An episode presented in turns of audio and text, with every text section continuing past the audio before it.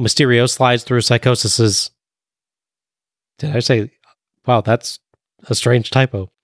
I have Mysterio slides through Psicosis's eyes. Ow, wow. so that's clearly not right.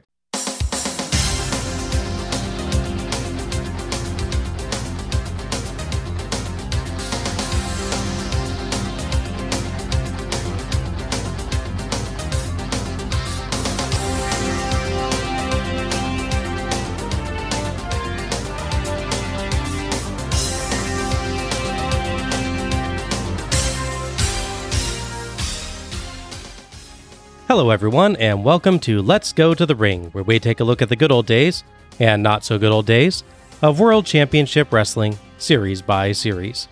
I'm your host, Bob Moore, and I'm joined by Sting.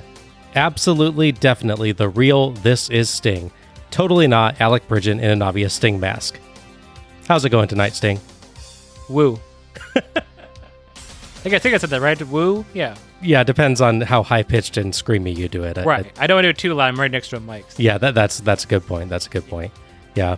So it might also be Ric Flair in an obvious Sting mask. I'm, I can't be sure, to be honest.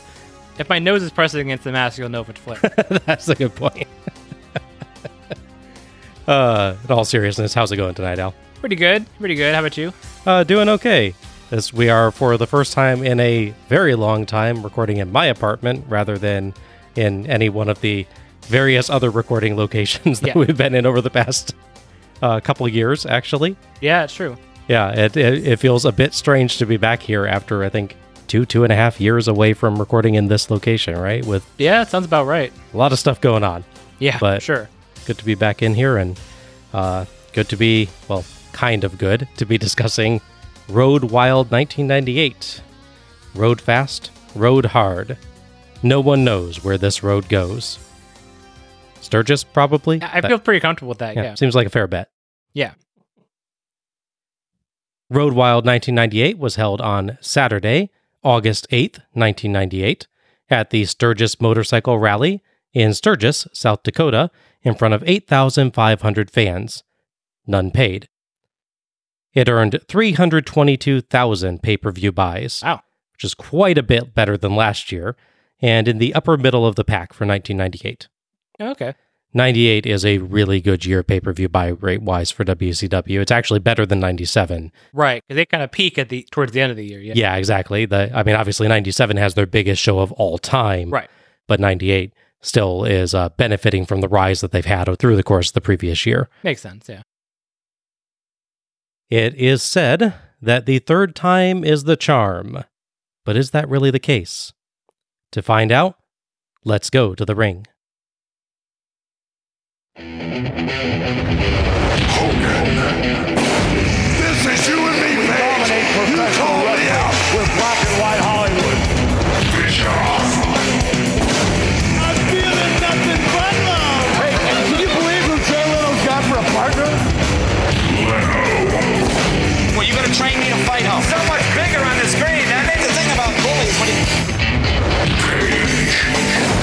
I see me and you against Bischoff and Hogan. Bro, feel, stop.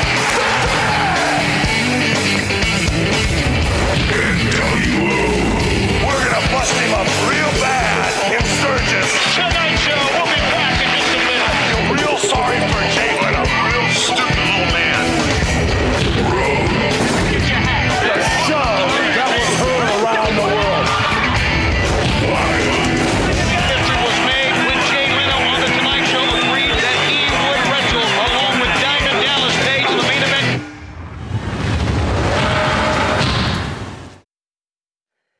The opening video package sets up the main event Hogan and Bischoff versus Diamond Dallas Page and Jay Leno?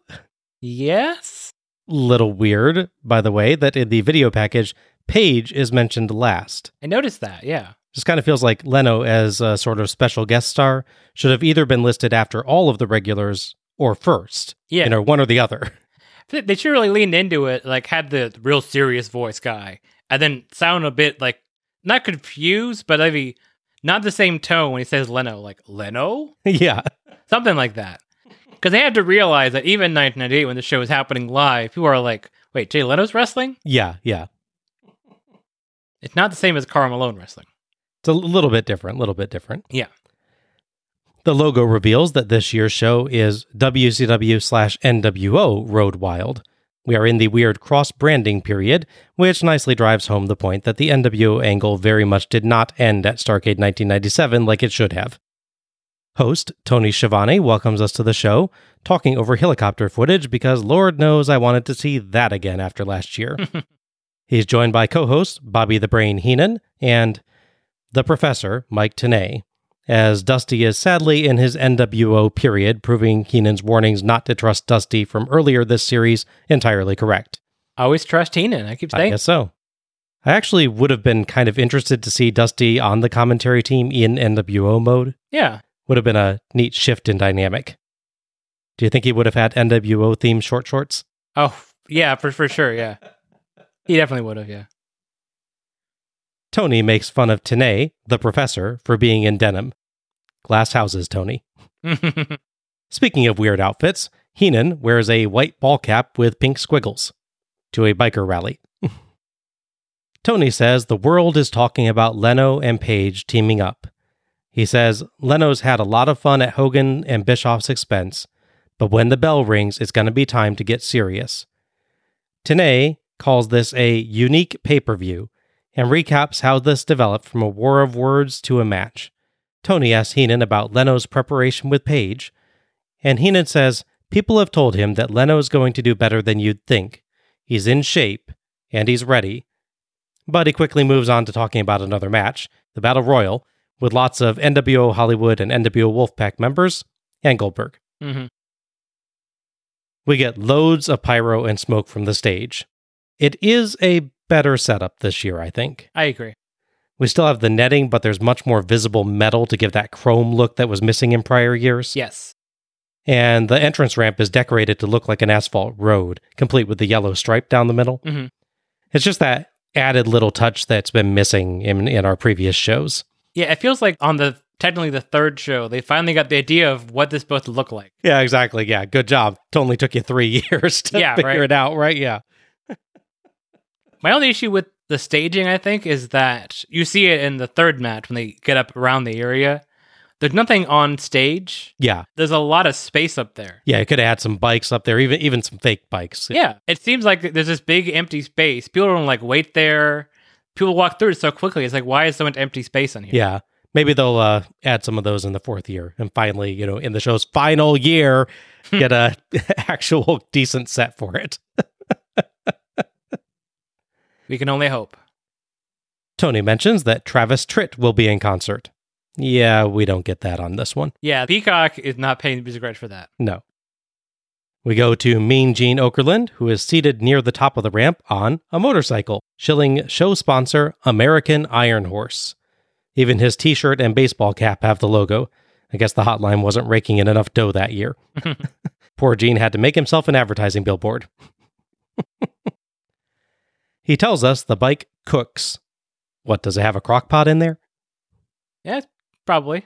Maybe it's like the Mythbusters episode where they cook a Thanksgiving dinner on the drive using the car parts. to, Oh, uh, yeah. Heat all the food up. it's time for our first match The Barbarian with the Mouth of the South, Jimmy Hart, versus Meng. Referee for this one is Scott Dickinson. Uh, Meng turned face, like relatively. That is, you know, he's still Meng. He's not, cut- you know, he's not kissing babies and hugging fans. I don't want to see Meng with a baby. I'm afraid of what might happen. Yes, he did so early in the year by attacking Hugh Morris, which is part of the whole Dungeon of Doom stable, which is technically not a thing now, but like all the same people are still together and partnered up, but they're not called Dungeon of Doom. Officially ended in, in '97. Mm, So okay. one stable ended in 1997. The other split into two. I'd say not the right one, but let's be honest, Dungeon of Doom very much should have ended probably earlier than that. Yes. Absolutely. But yeah, so he's a face because he turned on his stablemates, which normally I think would make you a heel, but I guess they're bad guys. Turning on them makes you a good guy. Yeah, I mean, I mean, when you know when Darth Vader turned on the Emperor at the end of uh, Return of the Jedi, that was Yeah. a, that was a betrayal, but it was you know, a betrayal to become good. Right, right. Very late, but yes. So Meng is Darth Vader. I think we've just established. Yeah. I could see that. I'm just picturing that the hair being squished into that helmet. uh, yeah, that wouldn't quite work. He was briefly off TV shortly after this turn, however, because they say he was an injury. It's not really clear what the actual thing was, but he was off TV after this. So he's recently come back and basically renewed the rivalry here. Okay. Barbarian gets the old wistful flute music. Meng is stuck with generic rock. Shame. Mhm. Barbarian and Meng shrug off each other's blows and lock up sumo style, as Tony and Tenay mentioned that both were actually trained in sumo wrestling. Barbarian gets a cheap shot on a corner break, so Meng drives him across the ring with palm thrusts, but Barbarian hits an overhead belly to belly suplex only for Meng to reverse a pile driver into his own. Barbarian dodges a second rope headbutt thanks to Hart's distraction, but Meng just lands a thrust kick. It's weird that Barbarian didn't actually get a move in off of that. Yeah, that is odd. Meng up top, but Barbarian stuns him and lands a top rope belly to belly suplex for two. A Meng power slam gets two. Hart distracts Meng, and Barbarian attacks from behind, and they trade blows and huge headbutts. Barbarian tries to drag Meng outside, but weirdly just kind of stops and lets Meng turn over, then finishes and throws him into the steps.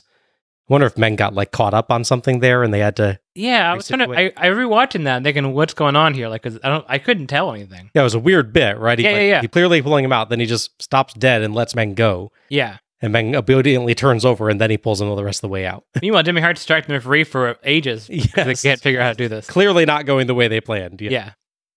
Back in, Barbarian back body drops him and stomps to load his boot. But Meng catches him with the Tongan death grip, and Barbarian collapses for the three count and the win. Pretty good cheers for that. Jimmy Hart comes in and fruitlessly pounds on Meng's back as Meng holds the grip on Barbarian. Hart beckons for help. Meng finally gets annoyed at Hart and turns, somewhat awkwardly headbutting Hart while on his knees, but Hugh Morris, Barbarian's tag partner, runs in and lands clubbing strikes as Hart kicks Meng. Barbarian up, kind of feels like he could have sold the death grip a little bit more there, Yeah. And they beat Meng down and drag him into position for Hart to go up top and land a moderately respectable splash. Not entirely respectable as Tony misidentifies it as a double axe handle.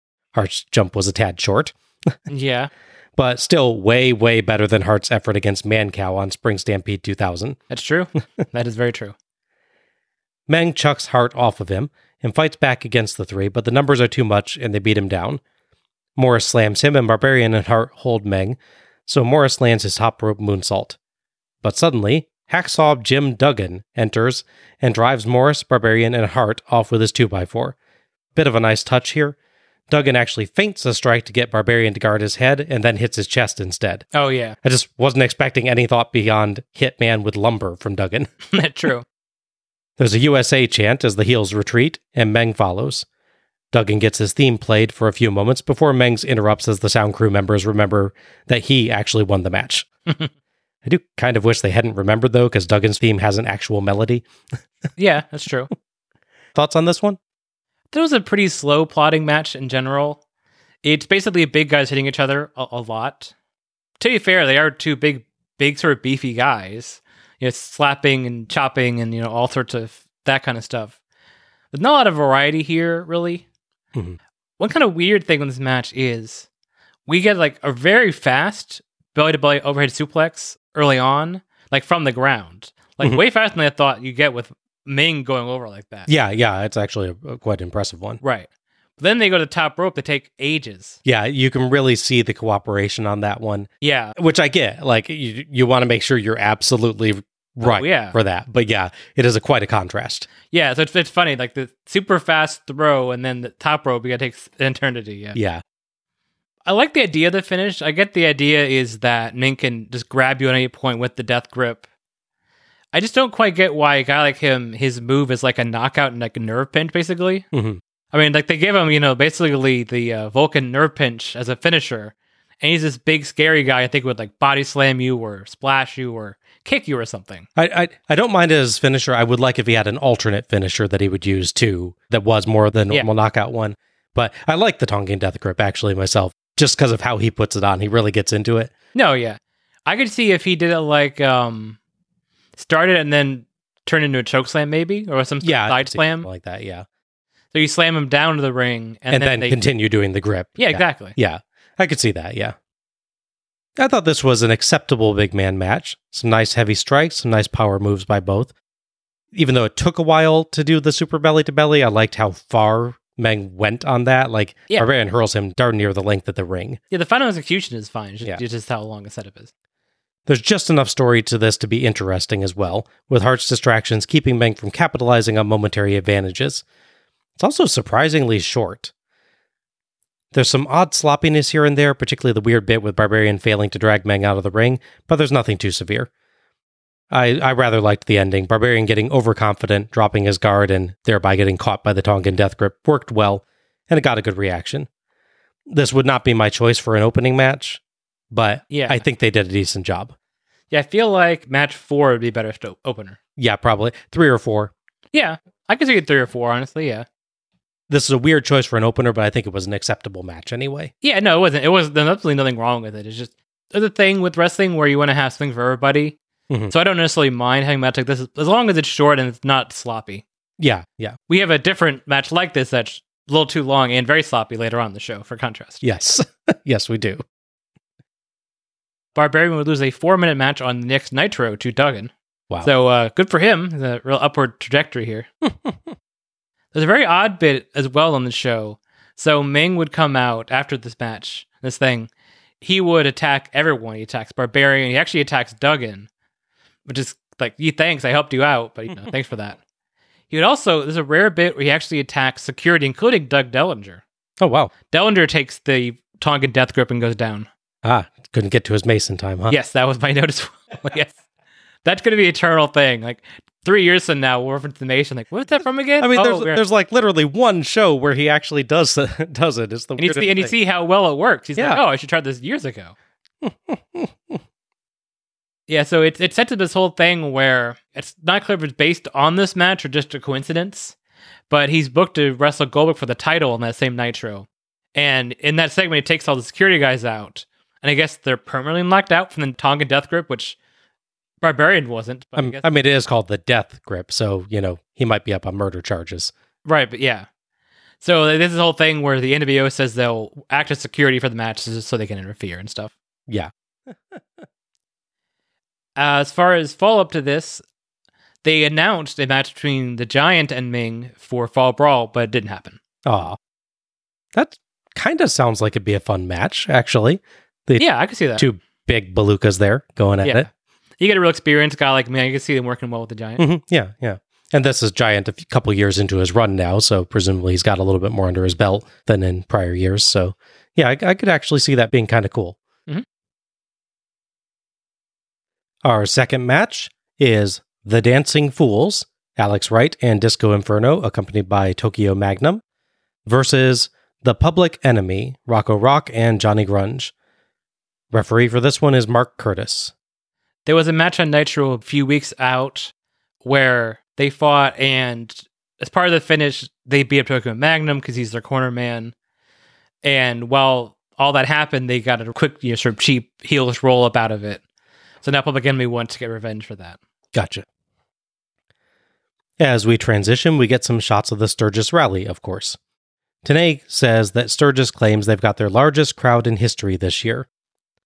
Meanwhile, Disco and Wright have already entered, and the Public Enemy's entrance music can be heard playing. When we cut back, they're done entering too, so sadly this year I can't tell whether they've actually stayed in sync with each other on their arm waves. It's probably the one time they got it right. You can't disprove it either. That's the key. that is true. Was it on one of the spring stampedes where Sting finally actually did hit his stinger splash against the barricade? but, they cut but away. cut- but they cut away, so we can't actually prove that it happened. yes. Disco, looking over the crowd, criticizes them for not showering and informs us that he doesn't own a bike and he doesn't want to. Wright calls the bikers ugly, and Disco oddly asks Tokyo Magnum from Japan if there are bicycles in Germany. Tokyo understandably gives him a blank stare, and Disco decides that he doesn't speak English. I think it's your brain that needs work, Disco, not his language skills. Yeah, perhaps. Incidentally, in Japan, Tokyo Magnum went by Magnum Tokyo, which is apparently a reference to adult film star Magnum Hokuto. Maybe if WCW figured reversing the name would obscure the reference. Hmm, okay. Heenan mixes up Leno and Letterman, but claims both start with L, so it's close enough. I'm pretty sure that was a legit mistake, but he made it a joke very Oh well. yeah, uh, for sure. Yeah. Tony wonders why people call him the brain. Wright and Disco largely out wrestle Rock and Grunge, getting one off a Disco roll up and two off a Wright missile dropkick, until Wright dances at an inopportune time and eats a Rock lariat. Tenay jokes that's why they're called the Dancing Fools. Tony calls them Dancing Idiots. Rock and Grunge beat Wright up and double team Disco, but Magnum hands a trash can to Wright, and he clubs Grunge with it as Rock just looks on doing nothing. Rock disappears off camera as the Fools beat Grunge up. Curtis allows the match to continue. Heenan jokes that Grunge is right at home sleeping on the floor with trash around him. Ouch. Rock eventually resurfaces, all the way on the entrance ramp carrying a ladder. Dude, help your buddy, then go get plunder. Should I write that down in case you get beat up by? yes! Okay. Yeah, I would prefer that you assist me first. Oh, okay. Because there's a ladder like 20 feet in the back. I'll go get it. It's okay. You know, if there's something like five feet away that you can grab to help, sure. But if you got to be gone for a good 30 seconds, tackle the guy. oh, okay. I'll, I'll try. I'll, I'll try to remember that. Tony and Tenay are mystified by the lack of a disqualification here. So am I. Yep. Rock finally gets in, rams the ladder into the fools, and then just puts it outside. He went all that way for one attack? Disco and Wright run away up the ramp, but Magnum urges them to return. They do, with a table, which they lean at the side of the ring by another that was presumably set up by Public Enemy during their entrance. They usually carry them out. Yeah. Disco gets a mic and says if they want this to be a street fight, they brought everything but the kitchen sink. So Rock and Grunge go retrieve more weapons, including, of course, a kitchen sink. Well, they're just trying to be helpful, Bob. Curtis agrees to the rules change. Might as well, since he wasn't DQing anyone anyway. Yeah. They brawl in and around the ring with the trash can, its lid, cookie sheets, the kitchen sink, and a toilet seat. At one point, Grunge sets a mailbox against Disco's face and punches it, which would probably cause no actual damage to Disco whatsoever, as the mailbox just crumples, absorbing all the force. I mean, seriously, there, there's Oh, yeah. there's no way that hurt at all, right? No, I can't imagine. Wright eventually retrieves the kitchen sink to beat Grunge up with that too. At another moment, Wright bizarrely tries to smother Grunge with a cookie sheet. Rock randomly slugs Magnum, but then lets him leave without incident. Rock repeatedly goes to do something else when Grunge is visibly in trouble or even getting double teamed by Wright and Magnum. If I were Grunge, I would give him a talking to after this match. Tony mocks Curtis for giving warnings in a no DQ match. It is doubly weird since Curtis himself declared it one. right. It's probably just muscle memory at that Yeah, I think so. Eventually, Wright holds Grunge, but Grunge dodges a Magnum forearm and Wright gets hit. Wright angrily storms off, and Magnum retreats as Rock beats Disco up with a ladder, props it on the ropes, and levers it into him in a goofy spot. Disco sells that about as well as Nick Patrick sold his ref bump at Hog Wild 1996. Boy, this thing's a mess, Tony says. Truer words were never spoken. Yeah. The public enemy retrieve yet another table and take forever, stacking the three tables next to the scaffolding for the ring lights and moving a ladder near them. Disco just kind of obediently lies there unconscious the whole time. He he wants to see what they're gonna do. He's like, oh, what's going on here? He has a bit of curiosity about it, I guess. Yeah. yeah, yeah. Eventually, the enemy use the ladder to get Disco on top of the top table, then Rock climbs the scaffold and dives off, elbow dropping Disco through all three tables. Grunge then pretty much ruins the spot by making Disco walk to the ring instead of dragging him, where he pins him for two as he dodges a splash from a returning Magnum who hits Disco, getting Grunge the three count in the win. Tony, Tony unceremoniously throws to the internet table. Thoughts on this one? they could have made this work. I don't think it would have been a you know five star Meltzer classic or anything, but the problem is they didn't just say, "Hey, we're having a street fight with these teams." Right?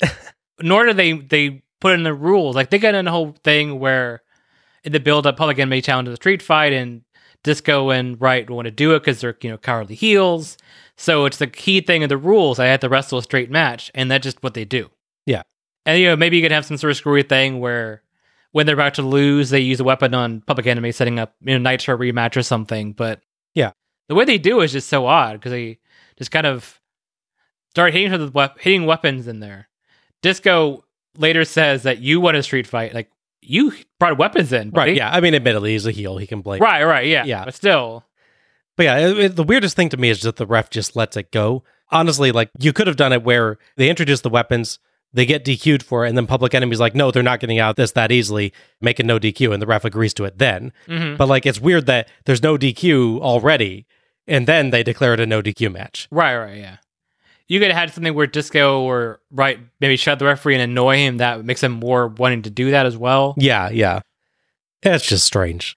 But yeah, the pace that just really ruins the pacing. Oh, they have yeah. a, they have a decent enough match at the beginning. Honestly, it's not again not great, but nothing goes wrong really in the intro part. Yeah, it's perfectly acceptable wrestling. Yeah. But then they yeah they drag out the setup so much with going back and forth and grabbing weapons, and then I said later they take a long time setting up the table spot. Now, granted, I think the payoff's still worth it. It definitely is a long thing. The fact they they don't mess it up is a is a Oh, real boon yeah. for me. The actual spot itself goes well. Yeah, Yeah. The lead up to it and what they do after it is poor. But the actual spot itself goes well. It's a ridiculous risk to take with a human body, but it goes well. right, right, yeah. To your point about the thing with Disco at the end dragging him in, if they just said false count anywhere and just pinned him there, that would have been Exactly. Better. Yeah, That would have led to another problem that I'll identify when we get to our next match. But yeah, Right, right. right. but yeah, I will say, even when the, the latter part went to street fight, when it's mostly just weapon shots and sometimes they don't always make sense, there's little bits in the air, same way as there is in the opening part of the match, that are actually well done. And obviously, not all of it, but there's enough there where it's, it's not like a late 99 hardcore match where I'm just zoning it out because it's just constant weapon shots and like botches like the Mhm. the Bigelow and Hardcore Hak match, for instance right. when they botch some pretty basic moves like a suplex and just like can't pay attention to it. Yeah. There's little spurts of quality here that make it better than other ones, but not These guys can actually wrestle. yes. They're just choosing to use weapons too. Yeah. Exactly. Yeah. Yeah. Yeah. That just kept going. Mhm. I, I agree with you. There's a few nice spots here and there, many of them by Alex Wright, who continues to acrobatically impress. But for me, they were lost amidst an endless sea of cookie sheet shots. Right. Seriously, why was that the main weapon for this match? it's like the least threatening thing there. Yeah, it makes a nice noise. That's why people like it. Yeah. Like you said, the rules transition midstream is just bizarre. No real explanations given for why Curtis is just willing and empowered to let them suddenly be in a street fight instead of their scheduled match. Right. And it pretty much kills the momentum of the match. hmm Yeah. Also, as commentary points out, it makes no sense for Disco and Wright to even want to face the public enemy in a street fight, knowing that that's their favorite fighting style. The ending spot is at least a spectacle, if one that takes a lot of time and fiddling to set it up. But like I said, it's also a tremendous risk to the health of Rock and Disco, and just a stupid risk for them to take with their bodies. Leave over the top stuff like that to the video games. To be honest, that's that's my opinion on spots like that. hmm Worse, I really feel like having Disco walk to the ring cheapens the impact. He clearly is going there at least partially under, under his own power. And having Magnum come back to deliver another blow is just meaningless. That was completely unnecessary. A guy going through three tables is not enough to Right. get him down, you know. if you're gonna have him come back at all, you're trying to build that. You could have him be like on the top rope when they you know crotch him up there, maybe. So he sees it. Ha- he, he tries it. Yeah, have yeah, Rock, you know, reawaken in time to stop Magnum from interfering mm. and save Grunge from him sa- saving the pinfall maybe, but that's it. Yeah. yeah, for sure. I'll agree with you that this was better than some of the other hardcore matches we watched, but it is still another silly, repetitive hardcore match by WCW, made the worse by the dumb rules change and by Rock repeatedly wandering off when Grunge was getting in trouble. I mean, there are lots of points in the match where he looks straight at him, sees him getting beaten up, and just goes and does something else. Right. Like, are you guys fighting? Yeah. If you yeah, if you're doing like a tag team and turmoil thing like they would do with Booker T and his partner, for instance, that would seem to be great. It feels like that at certain points. Yeah, I don't, I don't think that's what they were going for, but it feels like it's going there. yeah, I, I don't think they I don't think they ever did a breakup angle. No, yeah. Because even they when they go to WF very briefly, they never got around doing that anyways. I don't think they broke up in the Indies either. Yeah. I think the big problem here, other than the fact that they changed match midstream and it just takes so long, is that it's a street fight slash hardcore match, what you want to call it, with one team very comfortable with that and one team who's not familiar with it. So maybe that's why they go the quick sheet saying too much. It's like we'll see later when you're teaching someone to wrestle they only know a few things. They're going to do that as much as possible because Right. that's all they can do. Right. Yeah. The Fools would battle the bizarre duo of Jim Neidhart and the British Bulldog at Fall Brawl.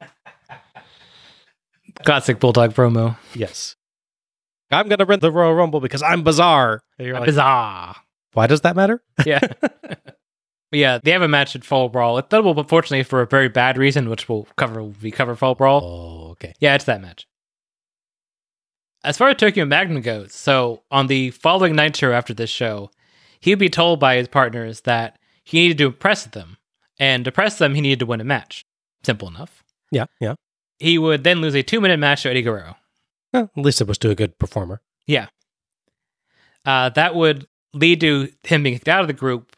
He would actually appear a couple more times later, like October, November, randomly appearing on like Saturday night as a jobber. But this is basically the end of his run with them and anybody officially. Yeah, it'd be interesting to see like him in an actual match because I, I I have no perception from this how good he actually was or if Right, he, right. Yeah. you know, could actually wrestle at all or not because he doesn't really do anything. He has a good look. Yeah. He looks like he's in shape enough that he could do a lot of stuff. Yeah, yeah. I feel like he's probably actually pretty good, but uh, you don't get to see any of it right now. His splash was good too. Yeah, yeah, fair. Oh, yeah. yeah.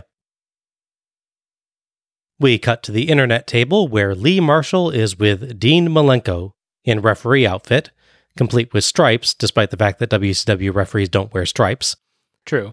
as he's going to be the special referee for a match between Chris Jericho and Juventud Guerrera later in the night. Referee. Obviously, you need to be impartial, not have an agenda, be totally without any kind of bias. And the question is, can you be that man in the match against Chris Jericho and Juventud Guerrera? I got put in a situation this evening, Lee Marshall, to be a referee for the Cruiserweight title match. And I'll just put it plain and simple to everybody out there that's listening. I'm going to referee just how I see it, and better yet, I'm going to referee, let's just say if Chris Jericho was put in the same situation, he'd probably do the same thing as I'm going to do this evening. I don't think Chris Jericho would find that to be good news at all. If you were to act the way he were to act, Chris Jericho couldn't be impartial or calm it down. The middle of his life depended on it. Let's just see what happens. As usual with these internet station promos, we just get a clip of a longer conversation. But Malenko and Marshall do effectively build up the intrigue of Dean Malenko as guest referee in his hated rivals match.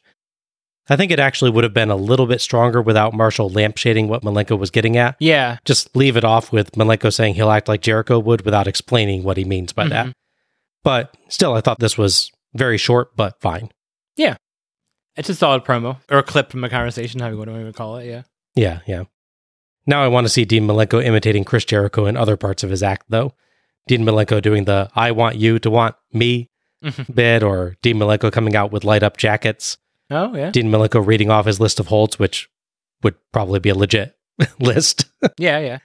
Actually, Jericho and Malenko just switching gimmicks for an episode would be hilarious. It would be. Our third match is Raven with Lodi versus Saturn versus Canyon in a Ravens rules triangle match. Referee for this one is Mickey J. Though the story here is that Saturn, as we covered before, was part of the flock, but then turned against them. So now that he's escaped the group, you know, the cult as it were, he's trying to free the other members. Even though they're obviously seemingly brainwashed to work under Raven. As we see, because in the build to this, he beats up Lodi and supposedly breaks fingers on his hand. Yeah, you can see his hand bandaged on this show. Yeah. I'm sure it was gimmick. They didn't, Prudy didn't really do it, but yeah. It's just to show the power he had over them. Obviously, the third person in this is Canyon. As we recall, he interfered because he wanted to join the group back when he was under his mask identity. Right. And then he did an interesting long con where he pretended to be a camera guy and uh, right here, like the cord puller and, you know, sort of grip for. Right, right, yeah. right. Yeah. So this way he can interfere and uh, take a few brain cells off poor Raven's head with that chair shot. the dynamic basically is that Saturn wants to destroy the flock. Canyon, while rejected by the flock, he's not actually in them. He still seems to want to protect them. It's not clear why. He's just crazy, I guess. And Raven obviously is very pro flock because they do what he says, helping get title shots. All right. So just to be different, WCW follows up a street fight with a street fight.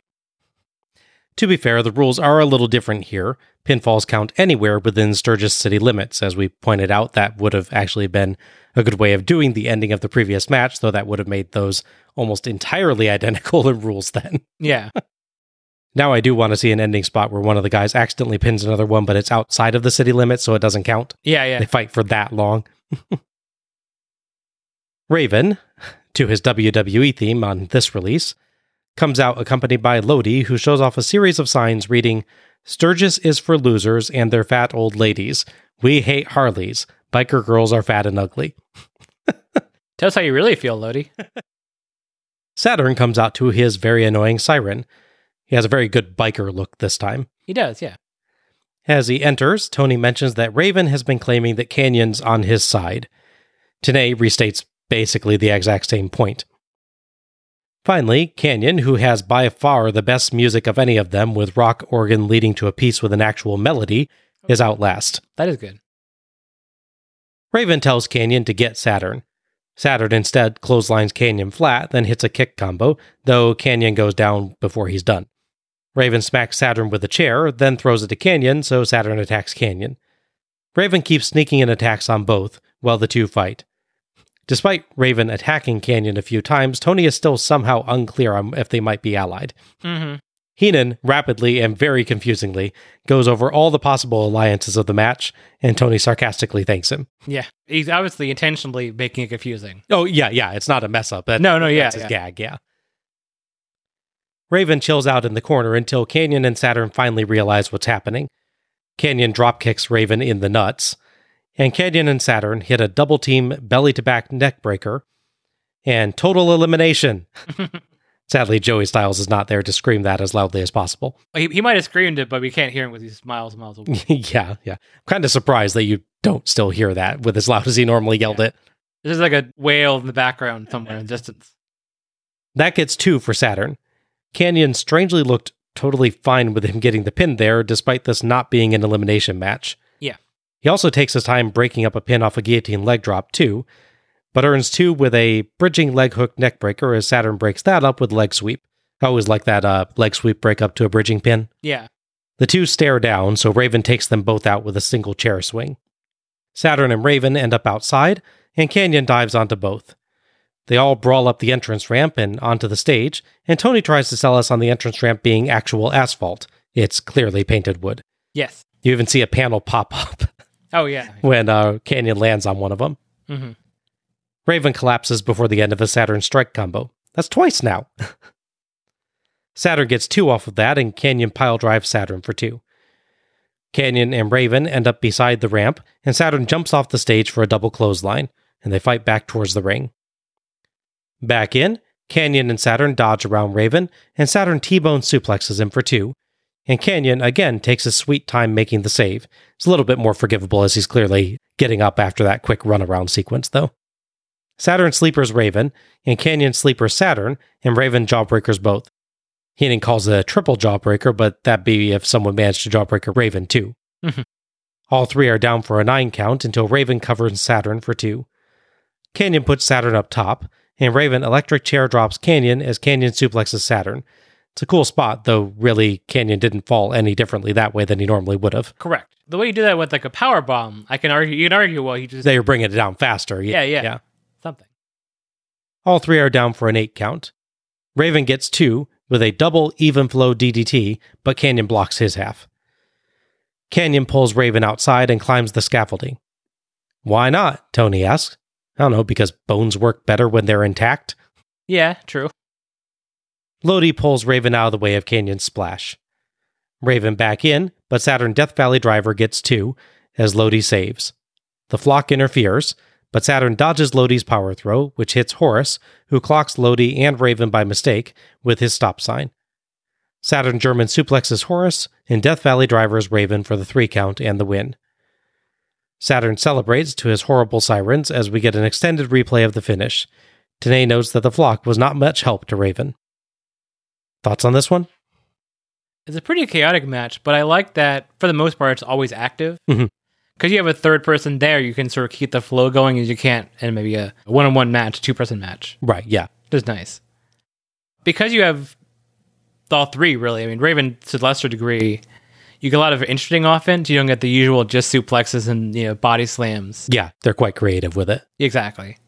At this point, Saturn is a good mix of power and agility. So he can still do his high flying stuff, so you get a good mix of offense there as well. It's not just brawling with weapons, which a match that definitely could, and as seen before, often turns into. So it's nice to see they wrestled a fairly normal match with hardcore elements in it. Right. I, I appreciated that. Yeah, they kept this mostly a wrestling match that just happened to be false count anywhere. Yes. And very limited hardcore stuff. It was more just the fact that they could go to different locations. Right. Yeah. So I, I appreciated that. Yeah. no uh, no VCRs in this one. You Yes. Yes. I'm on board with most of this. I like the idea, anyways. Canyon's initiative is, oh, I'll try to just dive on him. As you said, the landing and how you do that is iffy at best. But I can at least appreciate that he's trying, hey, there's this thing here, I can try and climb it. In theory, it's really good. His concerns me less than the previous matches because he doesn't go to like some completely insane height. Right. right. He climbs up about to the same height that you would be if you were jumping from the ring post, I think. Yeah. He's not much higher than that. So Mhm. that doesn't seem like as as nuts. As always with these kind of matches, I'm still a little confused as to why the flock, even as less people at this point, why they wait till like the end to try to do anything. I mean, that's really the that's the question with any heel faction in a no DQ match, right? Is like, why don't you just go ahead and get Right. get involved? I think we proposed in the past that I I think still holds true to this one. Answer that question by having them get involved early. Yeah. You know, have them get involved early and get the crap beaten out of them, Yeah. telling us therefore why they're knocked out and dazed for the rest of the match, and then they can get involved in the finish again. Or the other way you could do it, have them all come out with Raven and him berate them, saying, you know, you haven't helped me in the past, you guys are no good, you guys stay back there. So that's why they don't interfere. Yeah, yeah, But instead, he comes out with one guy who doesn't really do anything until pulling away from a splash. right. There's little miscues here and there. Like the first time Kane does his diving breakup, he does it like, I just recovered, I got to dive and it stopped his pinfall bit rather than just I'm standing upright kicking. You could easily do it with much less drama. You'd have to jump at him. You're standing upright. You'd have to do a big elbow drop to stop him. Canyon's pin breaks in this match are weird. Yeah. Like, yeah, The other times it makes more sense, at least. he he frequently ra- waits until the last minute when he actually has the time when he's actually able to do it earlier. Yeah. I, I think his timing's just a little off on like getting up after a move or something, and so he's probably supposed to be just getting up, seeing the pin going on and breaking it up. But he, you can see him watching at one point, going one, two, and then jumping. Right, right, yeah. yeah, I, it, it could be that, or it could be something but he thinks it looks cooler and more dramatic to jump in at the last minute. Mm-hmm. Do sort of diving breakups. But yeah, he doesn't have to for sure. Yeah, yeah, And beyond all of that, Saturn hits his finish. Then stuff happens. He just hits his finish again. Kind of yeah. flat- It'd be nice if there were a little bit more if his finisher wasn't going to work the first time. yeah, something like that. Admittedly, uh, Lodi does save from the finish the first time. Right, So It's right. not like so. I think the implication is it would have worked the first time. Oh yeah, yeah. yeah. My issue is just that he's doing the same move uh, twice in Yeah. a row like that. Gotcha. Yeah. I am very glad that when I did my rewatch for show notes, I watched this match on a separate night from match two. As you, you may recall, when we were originally watching this, I was very much not into this match. Yes. And that was because it was, you know, another chaotic brawl Yeah. after we'd just seen a match that became that. Mhm. But watching it on its own, it is a fun three way match with some very creative spots to it.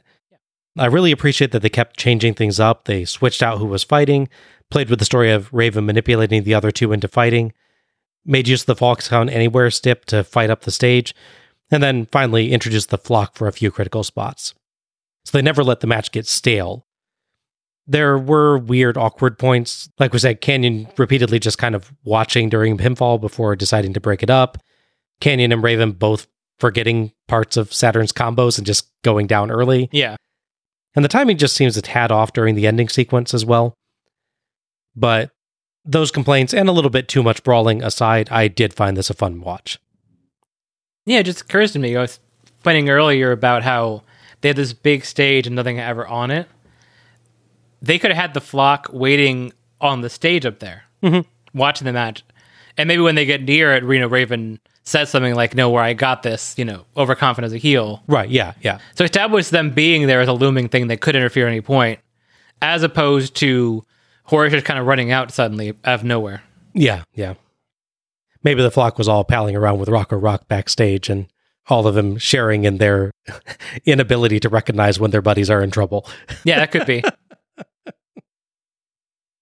the story of Raven continue lashing out of the flock would continue, which would lead to a match between him and Saturn where if Saturn wins, the flock would be freed from their control. That would happen at Fall Brawl, the next pay per view. Okay.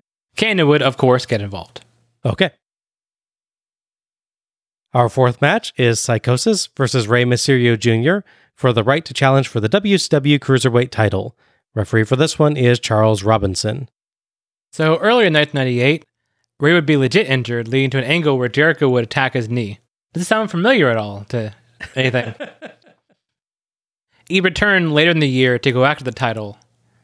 Interestingly, he'd be booking a no- number one contenders match against Juventud Guerrera, but due to shenanigans involving Chris Jericho, he wouldn't win that match. Ah, okay. However, he would then, on the pre Road Wild Nitro, wrestle Chris Jericho in a non title match and beat him. Okay. As someone in the build up to this, Psicosis beat Juventud Guerrera in a singles match. So that's kind of why the idea how like these two are the top contenders because they didn't win this match, but they We've beaten the current champion and the current number one contender. exactly. Yeah. Psicosis enters to his side scrolling brawler music. His mask remains awesome. Mhm. Rey Mysterio is in black and purple today. It's a good outfit, but not as cool as the last two years, I think. Agreed. Yeah. He gets the crowd to rev their engines. Tony wonders if Jay Leno is feeling some butterflies backstage.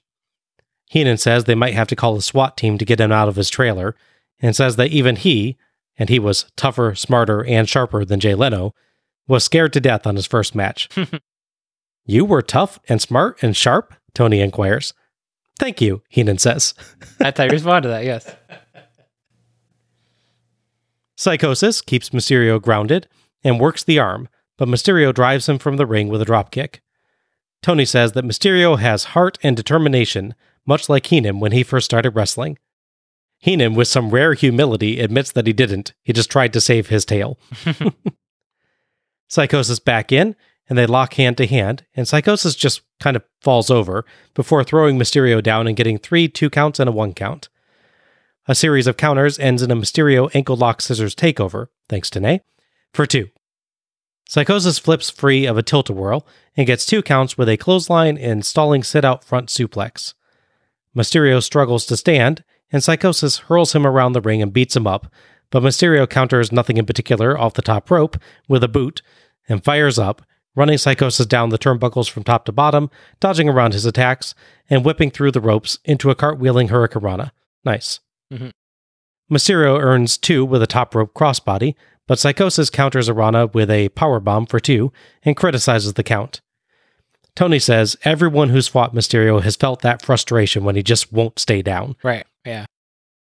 More good commentary on a Psicosis electric chair drop for two, as Tony points out that he made sure to lock Mysterio's arms and legs to prevent him from countering the drop. Frustrated, Psicosis lands heavy strikes inside and outside the ring, as one jerk in the crowd yells, boring. I swear there's like one dude that follows Mysterio around to say that. It's, Yeah. It like always sounds like the same voice. Yeah. It, it's like it's the uh, you're a phony guy from Family Guy, just always around. Psicosis top rope Frankensteiner for two. He pauses, climbing up again to glare at Robinson, so Mysterio drop kicks him out onto the platform, springboard flips onto him, and sends him back in for a sunset flip for two.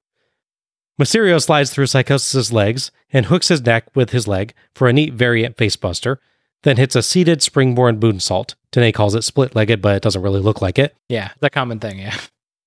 for two. Psicosis single leg takedown that's almost a power bomb for two. Mysterio dodges a Psicosis leap, and Psicosis hits the ropes, so Mysterio springboards from the apron in a Hurricanrana for the three count and the win. Psicosis did not flip correctly for that last spot, No. basically landing face first and then rolling over. hmm Ow. Well, combine that with his bump off the ropes, which didn't look great for his neck either. Yeah, yeah. That got a big reaction from Tony. Heenan jokes about nosedives. Robinson raises Mysterio's arm, then goes to check on Psicosis because, yeah, that looked like that hurt. Yeah, a little slow getting to him, but yes. Yeah, yeah. Thoughts on this one? I liked it. It was a very strong competitive match. As I'm sure they they, they mentioned in commentary, these two have had a very long running rivalry. In fact, depending on who you ask, they have a big role in bringing Lucha Libre to the forefront. Mm-hmm. I don't think they wrestle each other, but definitely are both on the AAA When Worlds Collide show that WCW paid to get released in America. But on top of that, these two went to ECW together in 95, I want to say. Had a series of matches, which brought a lot of attention to that, which got him signed to WCW. I think both of them actually signed together, courtesy of Konnan, as I mentioned last year's show. Okay. So it's a case of them having wrestled each other several times, probably dozens of times at this point, who knows. They definitely know each other really well. I like that they try different stuff like the bridging like extra teardrop, which I think Yeah. in the games used to be called something like the Queen Suplex or something weird. I think there's a Japanese lady wrestler that used to do that as a finish. Mhm. My only issue with the match, I would say, and it's really not an issue with the match itself, is that we don't get a video package for this like storyline. You could have shown clip from the matches, like you know him against Juvi, showed Jericho interfering, yeah. Anything. Give Rey like thirty seconds to cut a promo about how he he's come back from injury, he's gonna come back and beat Jericho or something. Yeah. There's a real dearth of video packages tonight, and the commentary team does good work on making up for that. Right. But the live crowd doesn't get that. Yeah. Yeah, there's a lot of uh, promo content missing or, or video packages missing that really would benefit some of the matches on this show. Yeah, so this match it's one of those ones where they're essentially thrown out there to a lot of the live audience there probably doesn't watch the show. They may, may recognize Rey from previous shows. He's been on the last two, but they don't get a quick recap for the story. So they get basically thrown out there. They have to win this crowd over with their wrestling, which thankfully you had the right two people for for that. Mhm. But yeah, that was a good match. Yeah, I thought this was good fun, complex and interesting spots, a lot of exciting flips and dives, and a good story of Psicosis's growing frustration making him make mistakes that opened up Mysterio comebacks, highlighted very well by the commentary team. That said, I did find it had some flaws. There's some odd spots where it's not entirely clear what the idea was for a fall.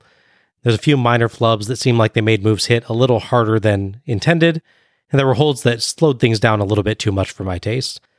So I feel like I didn't like this as much as I expected to like this with these two, but at the same time, I still liked this. hmm It's like it's still a good match, but I kind of expected a better match from these two. Interesting. Okay.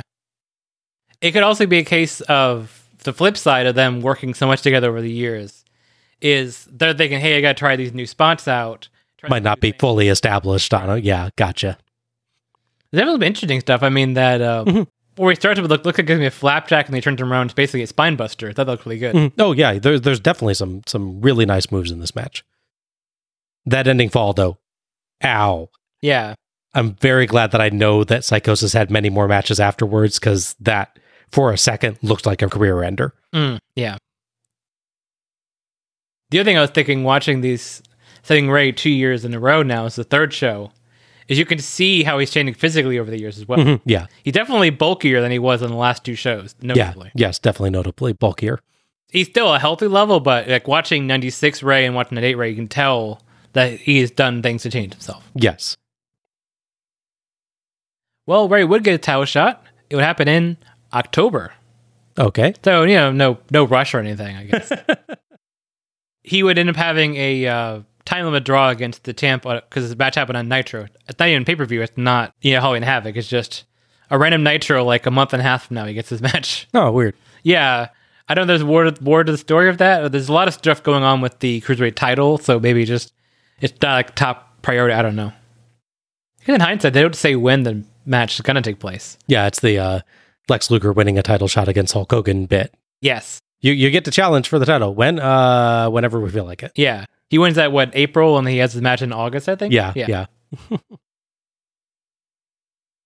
As we get some rally shots and more helicopter footage, Tony shills Sturgis's leather stores and claims that Sturgis is always exciting, but Jay Leno's presence makes it even more so. It's still kind of weird hearing Jay Leno associated with a biker rally. I know his enormous classic vehicle connection does contain a considerable amount of motorcycles, and to be fair, he's hosted motorcycle charity event The Love Ride for years, but I always associate him more with cars. Some sort of car show event featuring 1940s autos crossed with a WCW show? Sure, but a bike rally just feels like a weird fit for Leno. Yeah, he has some sort of connection to the classic Indian motorcycles. I was reading off Google, trying to just look at his history with them as well. Yeah, As you said, a lot of it is after this too. yeah, yeah. Heenan jokes that there's so much leather in Sturgis, his steak dinner was made of it. That's good. Our fifth match is Chavo Guerrero Jr. with Pepe, the wooden horse. Is Mhm. it Pepe? Pepe, right? Yeah, I think so. Yeah. Versus Stevie Ray for Stevie Ray's WCW World Television Championship. The referee for this one is Mickey J. A little while back, Booker T became TV champion, but unfortunately he got injured. So rather than like doing a title term and vacating it, they did this whole story where Steve Ray just showed up one day, like the next Nitro, with the belt, saying that he has Booker T's power of attorney, so he's able to like claim the title that way. Okay. Like I guess that kind of sort of makes sense if Booker owned quote unquote owns a title as champion. Yeah, I don't know. I, kind of. It's enough there you can pretend it makes sense, at least. But yeah, it's uh, very strange. At the same time, the redness angle over the last several months at this point where Eddie Guerrero is ashamed of his nephew Chavo, leading to multiple matches, as we've covered a couple of them at this point, at least two by now, of this story. Yeah. The idea is he's basically driven crazy at this point. He slowly snapped, so he's playing this bizarre comedic character who would often wear the Eddie Guerrero my favorite wrestler t shirt, and he's talking to one horse, which thinks is real. Kind of foreshadowing the thing they did to Perry Saturn in WWF, where they gave him Moppy. Yeah, okay. Slightly more dignified than that, slightly. As part of that angle, there was a show where Eddie insisted that Chavo had to wrestle someone else before he get a shot at him. And that person ended up being Stevie Ray. So there is a brief, bizarre match we'll cover on on another show where Stevie Ray and Chavo Guerrero wrestle, and that's sort of where he gets a take on all this. Okay. Yeah. It's not as random as it seems, but it's still pretty random. Chavo is out first with his toy horse, Pepe, literally one of those horse head on a stick toys for kids, and a multi page contract, which unfortunately clearly is shown on camera at points, which allows us to see that it has literally no actual words on it. Mhm. It appears to just be one capital letter repeated over and over, probably X, I couldn't tell for sure. Mm-hmm. Couldn't even do the lorem ipsum text. No, no. Chavo grabs a mic and claims that the match is null and void because he has a contract that he typed and stamped with a notary seal that says that he's the champ.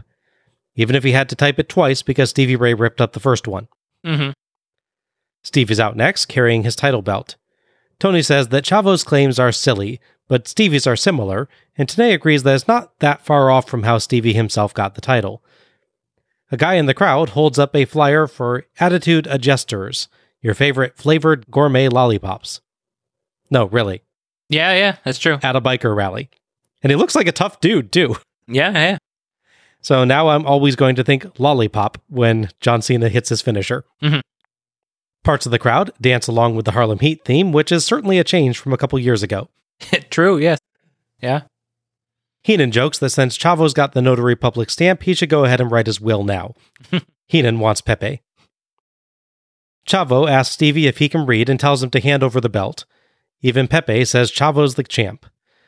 Finally agreeing to have the match, Chavo insists on a ceremonial handshake. He offers his hand, and Tenay notes that the last time someone shook hands with him, Chavo immediately submitted, and Stevie wants no part of that. But why not? He'd win. In this case, yeah. Chavo's hand attacks him, but he fights it off and lands several ineffectual strikes on Stevie, then runs away inside and outside the ring a lot. Eventually, Stevie gets wise to it and just waits for him to run back into the ring, kicks him in the gut, and hits the slapjack, a double underhook pile driver, for the three count in the win. That happened. Stevie requests a microphone and says if anyone thinks he's a joke, they get what Chavo got, and he's not finished with him yet. But suddenly, Eddie Guerrero charges in and grabs Stevie's title belt, then talks Stevie down and drops the belt for him to take it back. Stevie makes his exit, and Eddie goes to check on Chavo. The commentators wonder what's going on as they blame Eddie for driving Chavo insane in the first place. Eddie tries to convince Chavo to accept his help, but we cut away to the internet table. But first, let's discuss this match. Yes, I guess so. So, thoughts on it? Uh yeah, my note was that it was a bizarre comedy segment more than a match. It's weird because like the first strike he does, like he drop kicks Steve Ray's knee and he seems like he legit sells it. Right, yeah. And then he no sells direct punches. Like, so wait, did that first one not hurt you? Even the simple thing they can't seem to quite get straight here. Yeah, yeah. It's it's really hard to tell what the concept of this match actually is. Yeah. To his credit, Chavo really commits to this part. Even when someone's doing a bad comedy or like doing a terrible sketch on like Saturday Night Live or something, if they're really committed, you can at least go, well, this guy is really in it to win it, you know, so to speak. I can get credit for that, I guess. You can't blame him for it not going well. Right. He's doing his part on it. It's just that it really isn't that well thought out of a concept in the first place. Yes. Yeah. I also like note that Stevie Ray is dressed like a Reese's uh, peanut butter cup. and he's at this show and not Halloween Havoc. Yeah. yeah, like you said, this was not a match. It was a comedy segment. It's all right for what it is, but um, it's too long. Mm-hmm. And I say that with it only lasting like two minutes and 30 seconds, I think. Right. I did like that Stevie just eventually figured out to wait for Chavo to come back, but that's about all this was good for. It's a shame because Chavo could manage to mix comedy and a genuine fight from beneath underdog performance quite well, I'm sure. Yeah. But the dials just turned far too much towards the former and basically not at all to the latter this time. Yeah. I mean, he's doing shtick from Doctor Strangelove where his hand is attacking him. It's like, Yeah. what? What is this? It's a very, very odd thing that I think, like I said, if you had figured out a way to have it start with that and go into an actual match where Chavo's kind of an endearingly crazy underdog babyface, and then maybe, you know, gets derailed by his insanity towards the end of the match again or something like that, this might be worth something. Yeah. But as it is, it's just like, why did you put this on a pay per view? Yeah. The only way I could see it is maybe do the same setup, but cut a lot of this. And it's just, again, we say filler and it's only two and a half minutes long, but no, it's it's funny. but it is. It's fu- it's filler. Yeah, yeah, yeah. So instead of having the whole chase thing and all that build up, when he goes for the handshake, just kick him in the gut and hit the move on him. And tell the ref to, you know, ring a bell and count a pin or something. Yeah. That'd be fine. Yeah. The other thing I would note is we are um, two for two on matches where someone looks uncomfortably dropped in their face. Yeah. True. Stevie Ray, he- basically does the original version of the pedigree. hmm You know, the one Triple H stopped doing because he dropped a guy in his head. So, not learning lessons from that, I guess. Stevie Ray would lose the TV title on the next Nitro, but I won't spoil who that is to yet. Okay. Uh, anything with Eddie and Chavo? Uh, they don't wrestle on pay per view again after this. I, mean, I think they're still keeping the story going, but there's not a big match they're building up to after this. Okay. Chris Jericho in Cool Shades is with Lee Marshall at the internet table. You know, Chris, this, this is what fans came from all over the world to see All in over. South Dakota. They want to see you fight to They wanna defend see the me. Cruiserweight Championship. No more law books, no more rule books. You're going to have to get in there with Juventud As always. And Malenko was the referee. Well, first of all, every single time I step in the ring, Lee Marshall, and you of all people should know this, especially the idiot Deli Boy should know that I always give 100% with the Jerichoholics behind me. And tonight the conspiracy continues with Dino Machino Malenko as the special guest referee. Well, Dino, you're not going to be able to cheat your way out of this one because I'm going to be watching you. I got my people here watching you. I got the people backstage watching you. And Juventud, Quasi Juice, I already took your mask. I already exposed your ugly, whiny, twisted little face. So tonight, you're going to get thrown out and you'll be finished. And Malenko, you better keep your nose in joint. You better stay straight because this is it. This is the end. The conspiracy ends tonight. You know, Dean Malenko said that he is going Excellent heel who thinks he's in the right promo from Jericho here. Yeah. I love that even as Marshall is starting to ask his question, Jericho is already claiming that he's already a fighter. He's preemptively defending himself. Right, yeah. You really get a sense of him truly believing that he's the wronged party and that all he's been doing is trying to get justice, even though the truth is exactly the opposite. yes. It's an excellent performance, and it can be hard to get that balance right. hmm He doesn't sound just comedic here. He sa- he sounds like an aggrieved, wronged person, Yeah, yeah. except that we all know that he's actually the cheater. hmm Oh, It's a really interesting uh, uh, character bit. this is definitely peak Jericho in WCW. It's a shame that we don't get to this point until like right before he's going to leave the company, which is Yeah. before the next show. He leaves uh, January '99, I think, is when he leaves. Got it. Something like that, yeah. So he's not long for the company, and like we, you finally got this down where you needed to be. It's not his fault, honestly. It's kind of a shame that it took this long to get this version of Jericho on the show. Yeah, yeah. So our sixth match is the dog-faced gremlin, Rick Steiner, versus Big Papa Pump, Scott Steiner, in a brother versus brother match. So this is a match they've been sort of messing with and putting off for quite a while. It goes back to I want to say which show was it's the February pay per view where they have the big turn. Scott Steiner betrays his brother and joins the NWO Super Brawl? Super Bowl. Thank you, that's the one. Yeah, and that's we get the birth of Big Papa Pump Scott Steiner, the early version where he's dyed his hair blonde, except for the part of his goatee which is not blonde, which is a thing people did. Yeah. it's a reverse Hogan. Hogan does his mustache blonde and his rest of his, his stubble black. Yeah. True, yeah, yeah.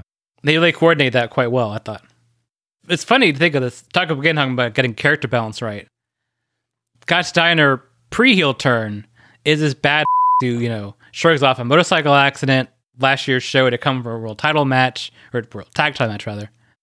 He'll fight their injury, they'll fight handicap matches against the outsiders. Now immediately once he's a bad guy, constantly running away from his brother. hmm Pretty free to fight anybody that's not, you know, like uh, Silver King or somebody. And that's that's a problem I have with a lot of wrestling heels, honestly. Yeah. There seems to be a certain point, I think it's because of things like the NWO and and maybe characters like Austin. Mhm. There was a certain point where if you fought, even if you used dishonorable tactics, you were taken as a face. Mhm. Um, and so the variety of things that you could do to be taken as a heel by the crowd really, really shrank. Yeah. You started to see a lot a lot more cowardly heels Yeah. because that was the only thing during this period people could reliably do to be taken as bad guys by the crowd. You had to show yourself to be a coward. Mick Foley would do that in ECW.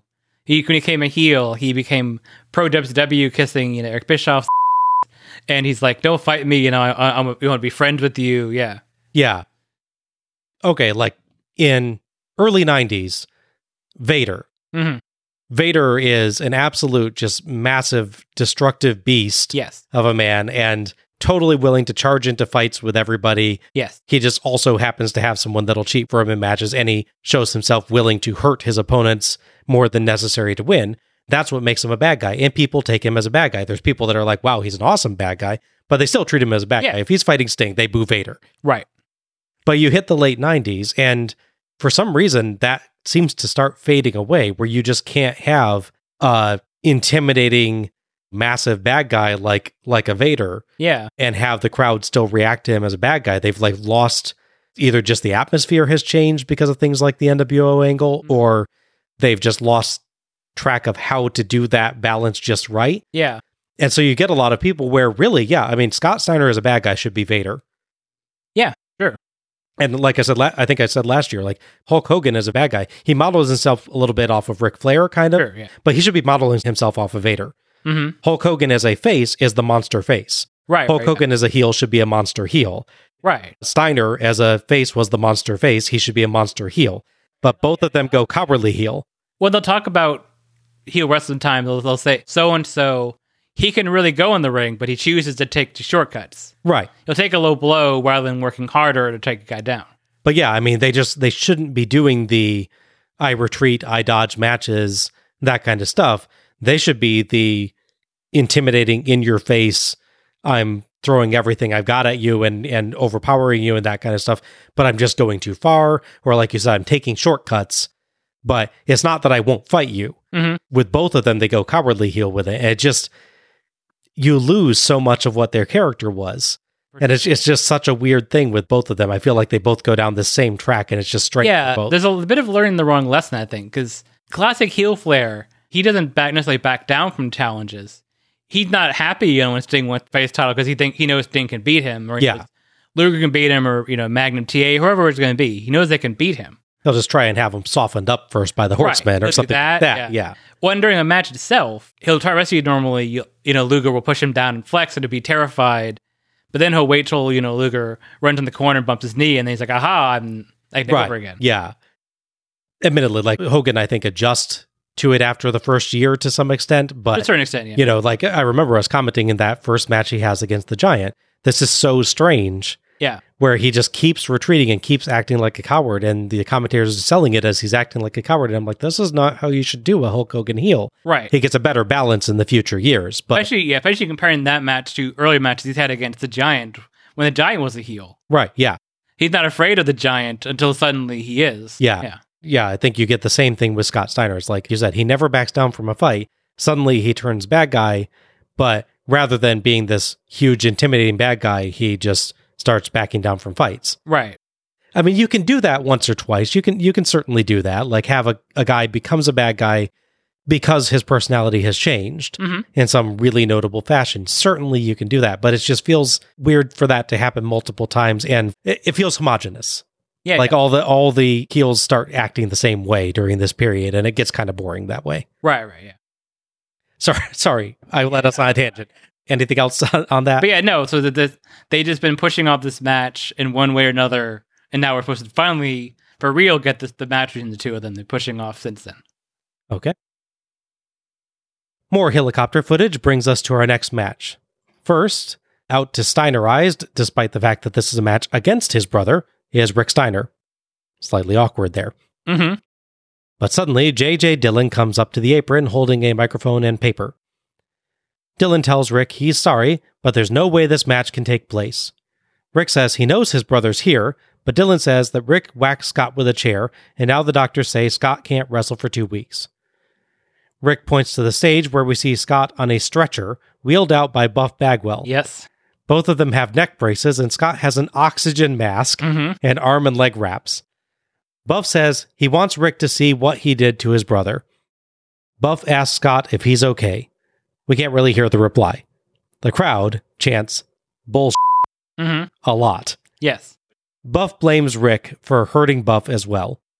Buff says the match will not take place tonight, which Dillon already said. Yeah. Dillon says Buff's right. The match can't take place tonight because Buff and Scott's doctor said so, and WCW's doctor verified it. So that means that the doctor wasn't lying then. Yeah. True.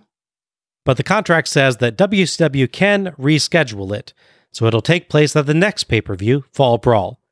The crowd boos. Buff says the doctor's note may say two weeks, but who's to say Scott will be ready by then with his severe injuries?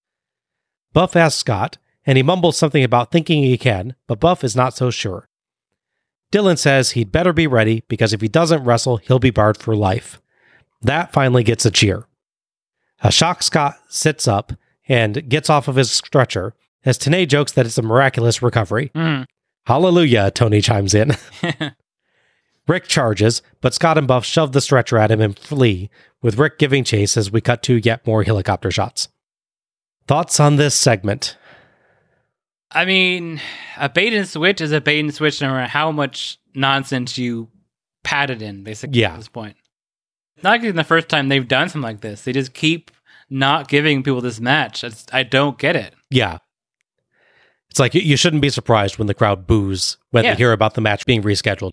Dillon says that line like he's expecting cheers, like, aha, I'm forcing the heels into a, a point, but Mm-hmm. they're not buying it. No. Why would they? You're promising them, them on a future show when you've just broken a promise. Why would they believe you? Exactly. Yeah. It's, it's bad business. Yeah. Holy crap, what an awful idea this was. Yeah. You have Rick Steiner here, you have Scott Steiner here, so why not just have the match? Was Scott actually hurt? Then have Rick fight Bagwell, have a match at least. Yeah. It reminded me of the Starcade where Kevin Nash is supposedly injured and can't lose the Giant. So Scott Hall comes out and says he can't be there. And then those two don't have a match. Right. Yeah. I mean, at least with that one, he gets to like choke slam Hall or like, or he like does the jackknife to him, I think. I think so. So at least he gets something for the Yeah. crowd at that point. but they don't get a replacement match. So- yeah. But I mean, even if they do reschedule the match for Fall Brawl, even if they end up fulfilling that promise, what good does that do to the fans that came to watch this match at this show? Right. Tony even mentions at the beginning, you know, people probably came to see this match. Mm-hmm. And it makes sense because the Steiners on the Hog Wild and Road Wild show before this, they've been very popular with this crowd. Yes. You know, so it makes sense that people might have legitimately come to see this specific match Right. and you didn't give them to them. Yes. It's like, you better have had a darn good excuse. You better have had a darn good excuse because this was a terrible, terrible waste of everybody's time. Agreed. The one thing that I will say for this slightly in his favor. I think Buff actually does a really good job. Mhm. He does a good cowardly heel act. He does. I did like his bit. Like, well, you, you know, the doctor said two weeks, but you know, who knows with injuries this severe? He's like, the moment that they're trying to push him, he's backing down again. Yeah. So I liked his performance there, but anything good that I can say about it is lost between just what a massive farce this segment Yeah. was. I mean, if you're going to split the difference on this, have JJ Dillon pop up and say, I'm not sure we can have this match. Don't be definitive like we can't do it. Say, I'm not sure we can because they gave me a note saying he's injured. Yeah, don't make the WCW doctor have said that that's Yeah. true. They're not heels then.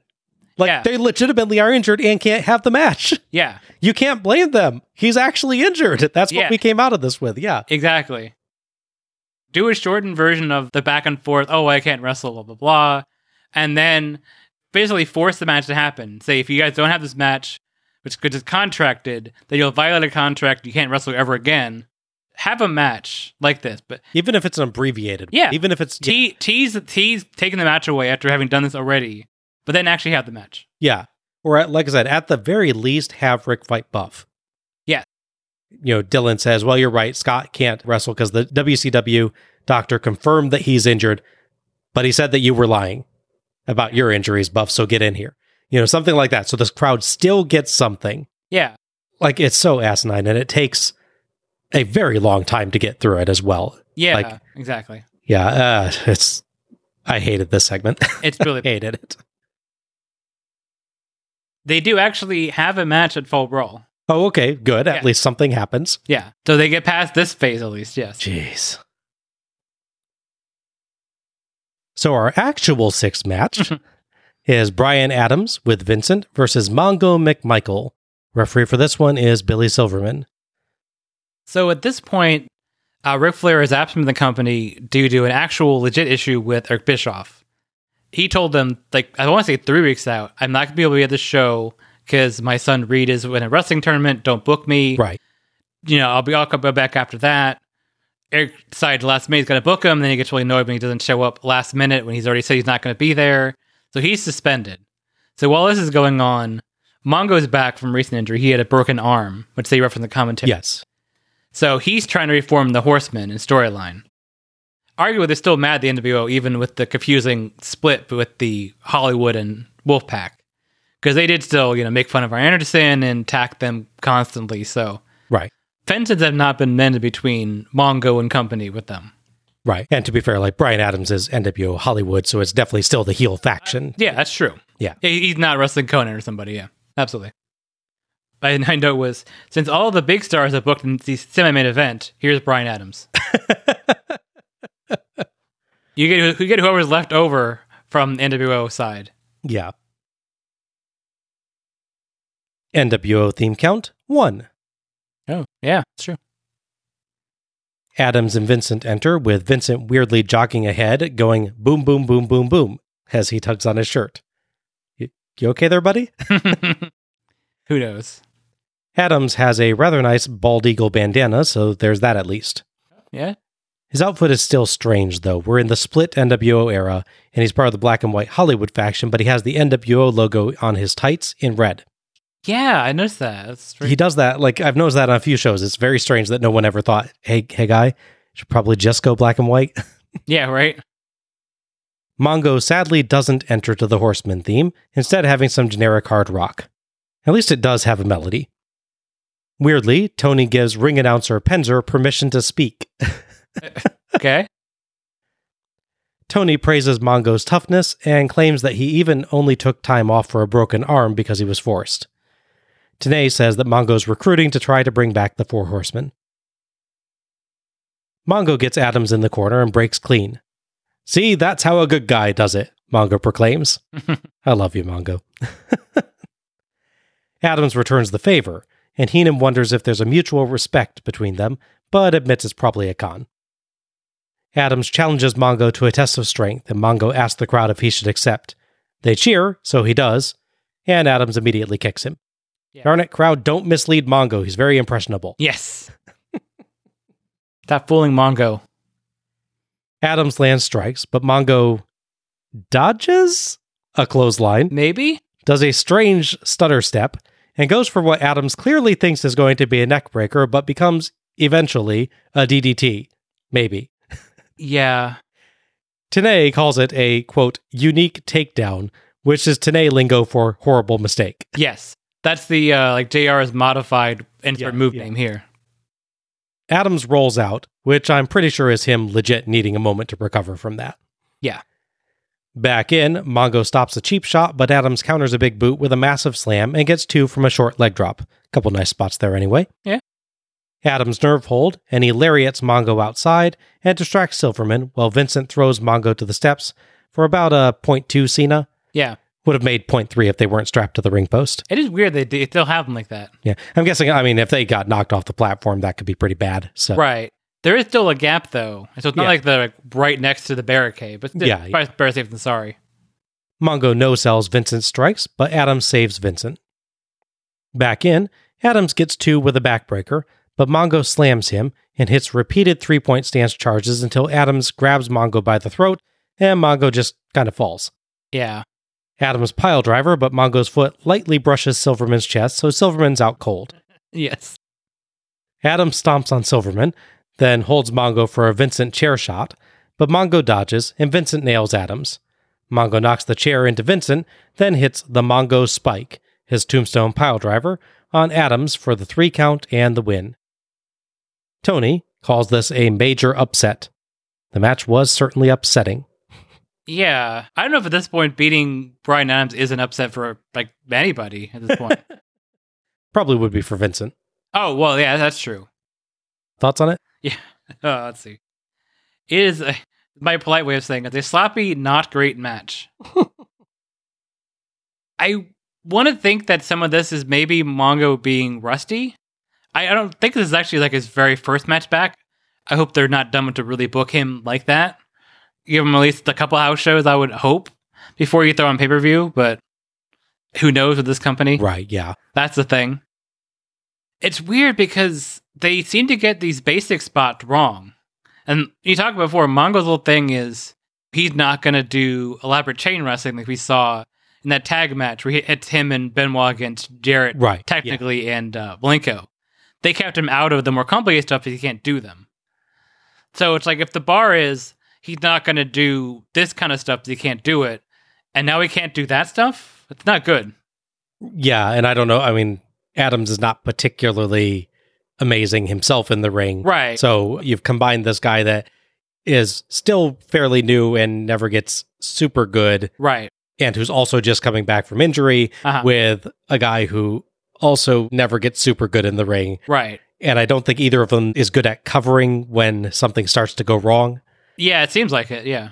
When you're doing one of these moves, I'm sure there's like dozens of little adjustments that you're having to make for, you know, oh, this it feels like I'm slipping or, you know, something like that. So you quickly adjust your grip or things that an experienced wrestler is able to do because he, you know, kind of learns what he needs to do when things start to go a little wrong to prevent them from going really wrong. Right. And understandably, Mongo probably just doesn't know some of that stuff yet because he's still like, what, two years into his career? Right. And then Adams, I don't know how much of that he knows either necessarily. Oh no. To be fair, Adams has been wrestling. He's had a longer career. Yeah, he's been wrestling since the early '90s at least. Yeah. Yeah. I just feel like that's where they go wrong is there's little things that are slip ups that a different performer might be able to cover Right. that they aren't able to cover. So you just see them happen. It's very possible. Yeah. Like it's it's not a one-sided thing. It's not like Mongo is 100% bad and Adam deals everything perfectly. Mhm. It's, it's definitely not that. But yeah, it's just weird, just odd timing issues. Like, is it supposed to be a palm thrust to hit the Mongo when he goes down, or is it supposed to be grabbing him for? I think it's supposed to be a choke slam, but then they just completely disagree on the timing and Mongo just falls. I, I don't know. It's it's really weird. Yeah. It reminded me of a recent bit on AEW where the guy's whole thing is he grabs a guy, he'll do the th- throat cut gesture, and then he'll slam him, like, like a choke slam. Mhm. So these he's got an apron, he's going to drop him off through a table. So he does his taunt, and the guy thinks that's the cue to take the fall. Ooh. So suddenly he just jumps out of his grip and takes the back bump to the table, and the guy's like, uh, Horse push. yeah. But he, he he sold the taunt as the bump. well, look, look how tough he is, man. Yeah. Look how tough he is. He's so scary, you got to jump away through, even through a table to get away. But yeah, that's the kind of name we get here. I do love that ref bump for all of the wrong reasons. it's awesome. This series is like gold for ref bumps, isn't it? True, like yeah. just like some of the absolute worst ones of all time. it's, it's very true. This had a promising opening, I thought, thanks to Mongo's big personality, but it was all downhill from there. Really awful match. They had one or two good spots, but the rest was either very basic strikes or botches. There were multiple points in this match where I just really couldn't even tell what move they were trying to hit. Yeah, exactly. And like you said, add in the silliest ref bumps this side of Nick Patrick at Hog Wild 1996, and this was just plain bad. It's a real shame because they actually did seem like they were having fun in the beginning. Like Yeah. we, you were getting some good personality stuff from them. Yeah, But then once things started to go wrong, they just could not recover from it. right. It's true. Or even just the hilarity of Vincent taking the chair bump. He has a good amount of time to put that down or move it or something. Yeah. It, it's like he thought, well, I'm holding the chair, and I'm holding the chair, I can't see him, so I, I don't know when to drop it. That's why I can hold it as long as I want. A lot of this match was just completely bizarre, Yeah, completely mistimed, or disagreements about moves, or just them not knowing how to do something that they apparently planned to do. yeah. Just really, really bad. Flair would return from suspension a few weeks after this to start putting the story where they turn the legit thing where again he's suspended by Eric Bischoff into the storyline where him and others, including um, Eddie Guerrero, who gets involved in this as well, start fighting against the boss. So this is basically them doing WWF storyline. Right. Bischoff is Mr. McMahon. Yeah. On one hand, Mongo does get his wish because the Four Horsemen, to some degree, with Malenko and Benoit himself, do reform. But they don't exactly lead any big storylines or major matches together. They're basically background people for Flair and Bischoff's feud, which, as we know, goes through to Starcade. Yeah. As far as Adams goes, he would get the biggest win of his career up to this point on Nitro, where he beat Eddie Guerrero. Although, slight caveat, Eddie Guerrero, as part of the storyline when they're feuding with Eric Bischoff, gets mad about his quote unquote booking and lays down the ring for Adams to cover him. Okay. Yeah. So you get to beat Eddie Guerrero, so that that's something.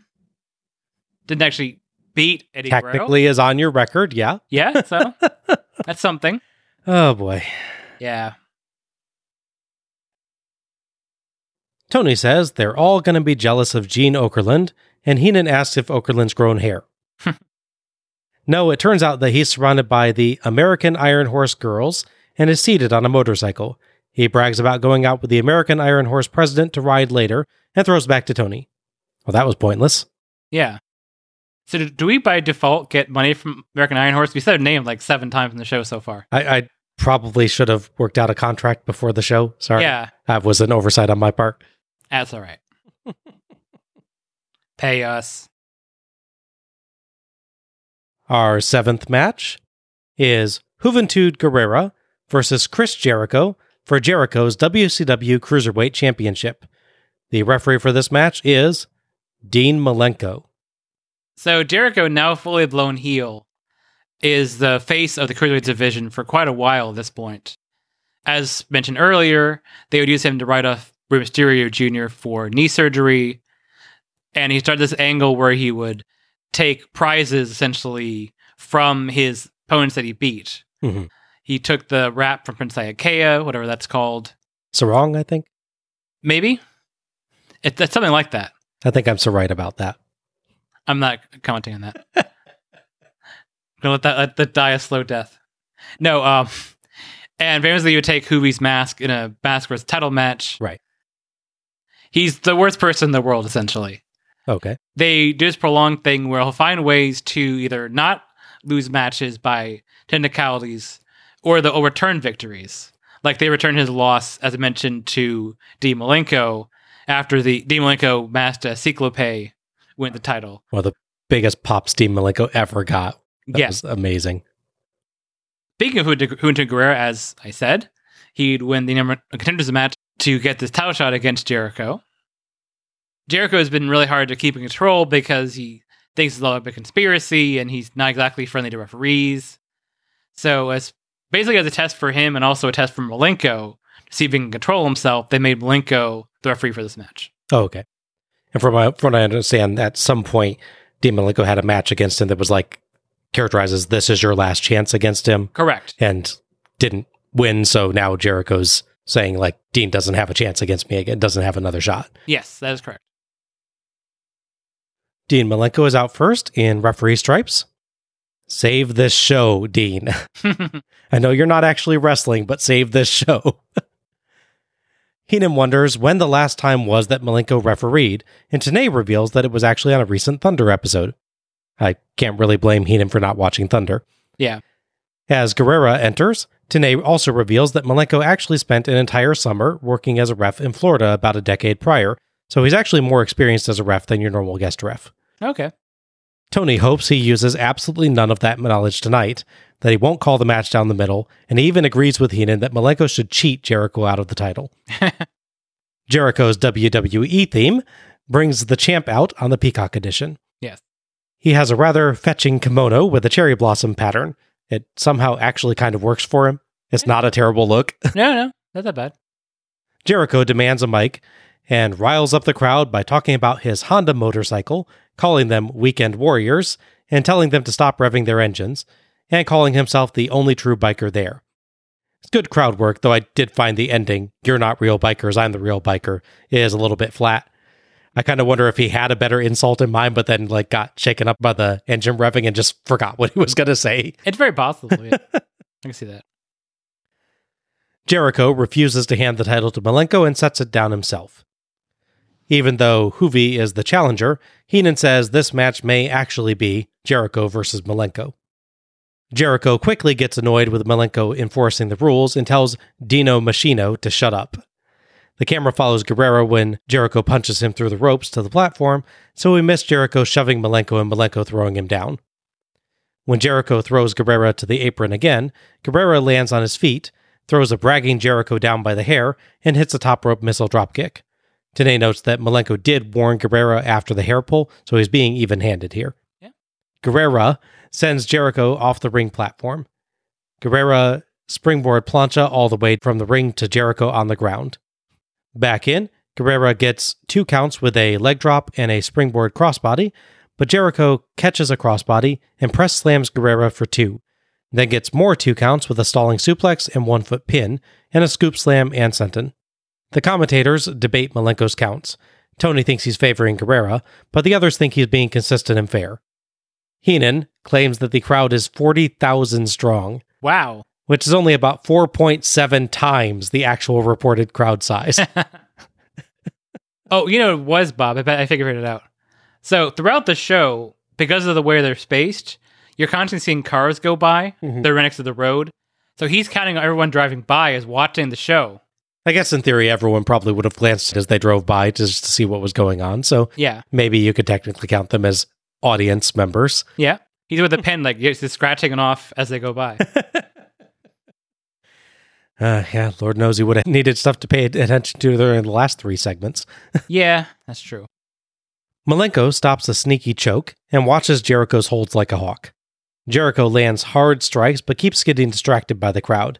Still, he's doing damage, and after Guerrera reverses a Jericho suplex, Jericho's up first and beats the crap out of Juvi.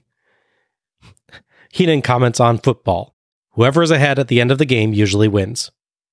Tenay calls him a master of the obvious. Mm-hmm.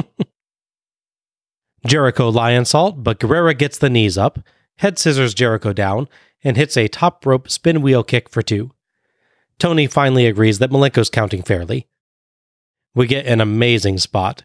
Jericho catches Guerrera sliding through his legs, German suplexes him, but Guerrera lands on his feet and charges, but Jericho turns just in time and power bombs him. Twice. Mhm. Jericho triangle springboard shoulder blocks Guerrera to the platform. Guerrera flips over a suplex back in, but Jericho clotheslines him for two.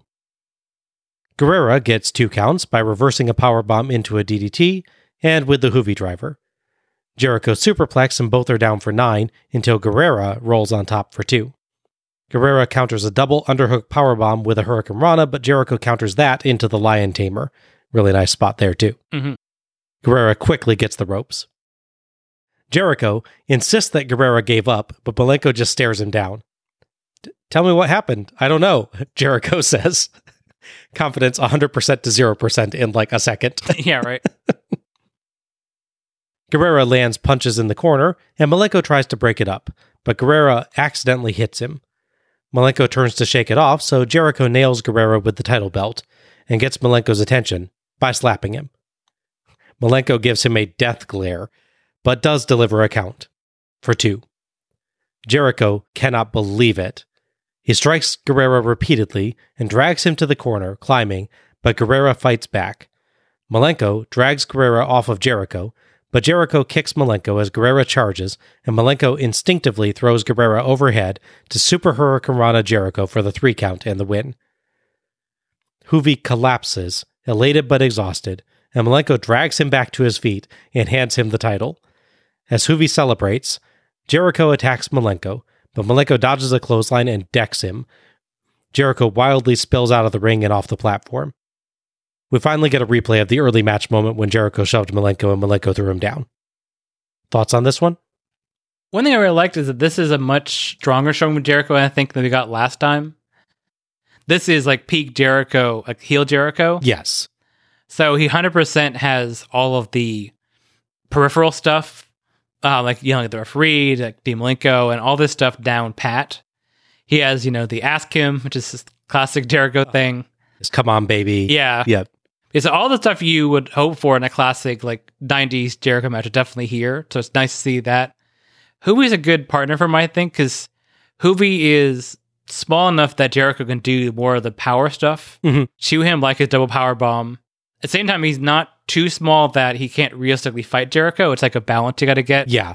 Mysterio, for instance, especially early on before he started bulking up, like you see on this show, he has to work extra hard to sort of fill in that gap. See why I can beat a guy that's larger than him. Juvi's a little bigger, I think, so he works. Yeah, I, I think both of them are similar in that they know how to use their small size well, though, as well. Like Juvi um, has a point where he like charges at Jericho while Jericho's on the apron, slides under the ropes between Jericho's legs Yeah. to get outside and then grab his legs and throw him down onto the apron that way. He uses the fact that he's a smaller guy well, Yeah. much like, you know, that's something that Rey Mysterio is really excellent Mm-hmm. at as well. It's a tricky thing to get because some people can be smaller but still wrestle like a, like a bigger guy and it Right. quite yeah. work. Yeah. Yeah. Likewise, you get big guys that can do like lucha spots, even if it looks ridiculous that they're doing like moonsaults and dives. Like, why are you doing that? hmm Yeah. Brian Cage, why, why are you doing that? to give this an example. The stuff with him and Malenko, when they actually get on camera, is really good. Mhm.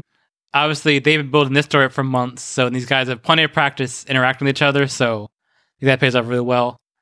I think the only thing for me is that it's tricky to keep the focus on Guerrera versus Jericho when the stronger story here is Malenko and Jericho. Hmm. It's nothing against the match because they have a good match, but it's always a sort of back and forth tug of war kind of situation where do I focus on the idea that Juvi can win this match or do I focus on the fact that Malenko hates Jericho for 100% good reasons? Mhm. I think if maybe there's a little more story with Juvi, like if they really needed the fact that, you know, he embarrassed Juvi by beating him, taking his mask, might help just bridge that gap a little bit, I think. Okay. Yeah. But otherwise, it's a really good match. Yeah. I felt this match was the match the show needed in this moment. Mhm. After the past three segments that were just awful. Yeah. You needed a good match to bring the show back from the abyss. Yeah. And this match 100% delivered on that. It did feel like Juvi and Jericho might have been operating maybe at 90% speed at a few points in this, which even the commentators noted. But they still put on a really good match with some really creative spots and big stunts, all of which went off without a hitch. Jericho got to do a surprising amount of power wrestling here, as you noted, because Juvi's a smaller guy. He could do that side of the uh, performance that he doesn't always get to do. Had a few great catches of flying moves and some really cool transitions into holds, with Juvi doing the lion's share, but not all of the impressive acrobatics. I thought both competitors came out of this looking really, really good, and it told a good story of Jericho, aware after an early confrontation that he was on thin ice with Malenko, trying to just wrestle the match Yeah. but getting progressively more stressed out by the crowd and by Malenko's presence until he started making errors, and then in frustration, set up his own fall. Mhm. I like that Malenko, despite his pre match promo, was actually quite even handed in the match. Right. You might quibble a bit with some of his counts as Tony did, but they weren't drastically different. So he basically acted as normal ref, just way tougher, up until he had to be fully involved in the finish. For me, I actually thought they did just the right amount of Malenko involvement, Hmm. where it added intrigue to the story, but for me, it never dominated the match Oh. versus uh, Jericho Juvi. I, I was able to focus on them and just remember that the ref was Dean Malenko. Like I said, I think my issue is not solely match pacing or match balance, more so just that there's really not much story to Juvi challenging for the title other than who he's challenging for the title. Yeah, and the commentators do mention that Jericho took his mask, and Jericho obviously makes sure to build that up himself in his uh, internet station promo. Right. But yeah, you could have maybe done a little bit more with that to just make sure that the audience gets both these guys really hate Jericho. Right. You know, it's not just Dean that hates Jericho, it's Juvi hates Jericho. Yeah. And you do get a sense of that from how he wrestles. He's Oh, very sure, yeah. aggressive in this match. But yeah, I, I will agree. Like, I think there's a lot more emphasis in the build up to this of Malenko versus Jericho than there is of Juvi versus Jericho. Mhm. Again, do a promo package Yes. you know, or a, a video package for this. There's a lot of matches, as we've said tonight, that would benefit from that. And I think this is a major one of them that you would have gotten a little bit stronger emphasis of that side. But I think in terms of the actual match itself, how that goes, I think they did exactly the right balance. Juvi would go on to defend the title at Fall Brawl against Silver King, despite the match originally being announced as him against Kaz Hayashi. Oh, right. Yeah. Because Rey doesn't get his number one contenders match until Uh-huh. ages later. That's Yes. right. But yeah, you, yeah, you think that Fall Brawl is is nope? You would not. think it. Yeah. nope. Okay. As far as Jericho, so this is the end officially of the Malenko Jericho thing. Oh, okay. Because I mean, Jericho's just lost his title, and that's what they're fighting over. It kind of makes sense. Yeah. And, and Malenko lost his last shot to actually get the title off Jericho. So he used Juvi as his avatar to Exactly. to do it, which that's that's fair enough. You know, Malenko kind of out Jericho's Jericho, basically. Right. Well, and there's also an important pivot as well in the story. On the post Road Wild Nitro, Jericho would win the TV title from Oh. Stevie Ray, Okay. as teased earlier. Ah, okay. Gotcha. He'd also begin his most infamous, at least to the boys in the back, angle where he would challenge Goldberg to a match. Right. That leads to uh, an angle with him challenging Goldberg at Fall Brawl itself, Okay. which is, I believe, is pretty good, but very strange. More helicopter and Sturgis footage. Heenan claims that once the rally's over, they'll tear Sturgis down and build a swamp. Tony, through laughter, insists that's not true. I love when Heenan gets Tony. Yeah, that's right. great. Our eighth match is the NWO Invitational Battle Royale.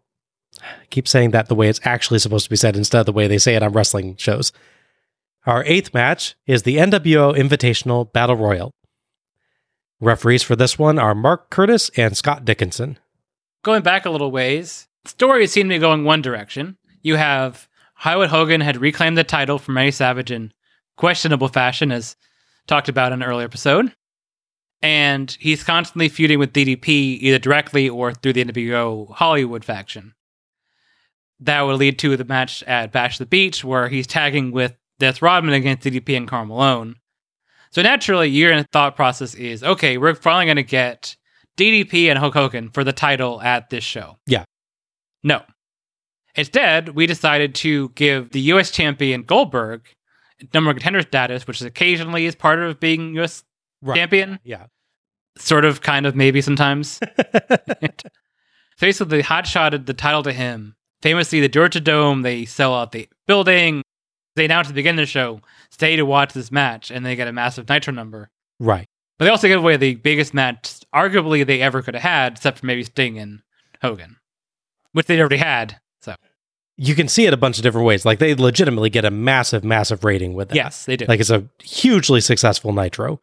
So, th- so that definitely draws a lot of eyes to the company. right. And if you then carry forward with good stuff from there, that might be worth it. Yeah, arguably. That might be worth Yeah. sacrificing a, a pay per view main event. But at the same time, that is a massive, massive pay per view main event to sacrifice. Yeah. Right. Like you could have done huge numbers with that. Yeah. I'm sure. oh, yeah. So I think it really depends on on where it goes from there. If you have awesome stuff planned from there and you can seize that audience and carry forward with something great, yeah. then that's worth the sacrifice of a great pay per view main event. I see If that. not, then you probably should have done it as a pay per view main event. yes, exactly.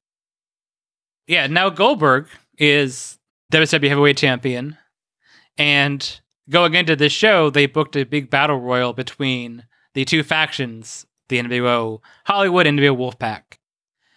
It's not explicitly named, but sort of indirectly, the idea is whoever wins this is the top contender for the world title okay. because it's all the arguably all the top guys and a few ancillary people involved, mid card guys, all fighting in one big match.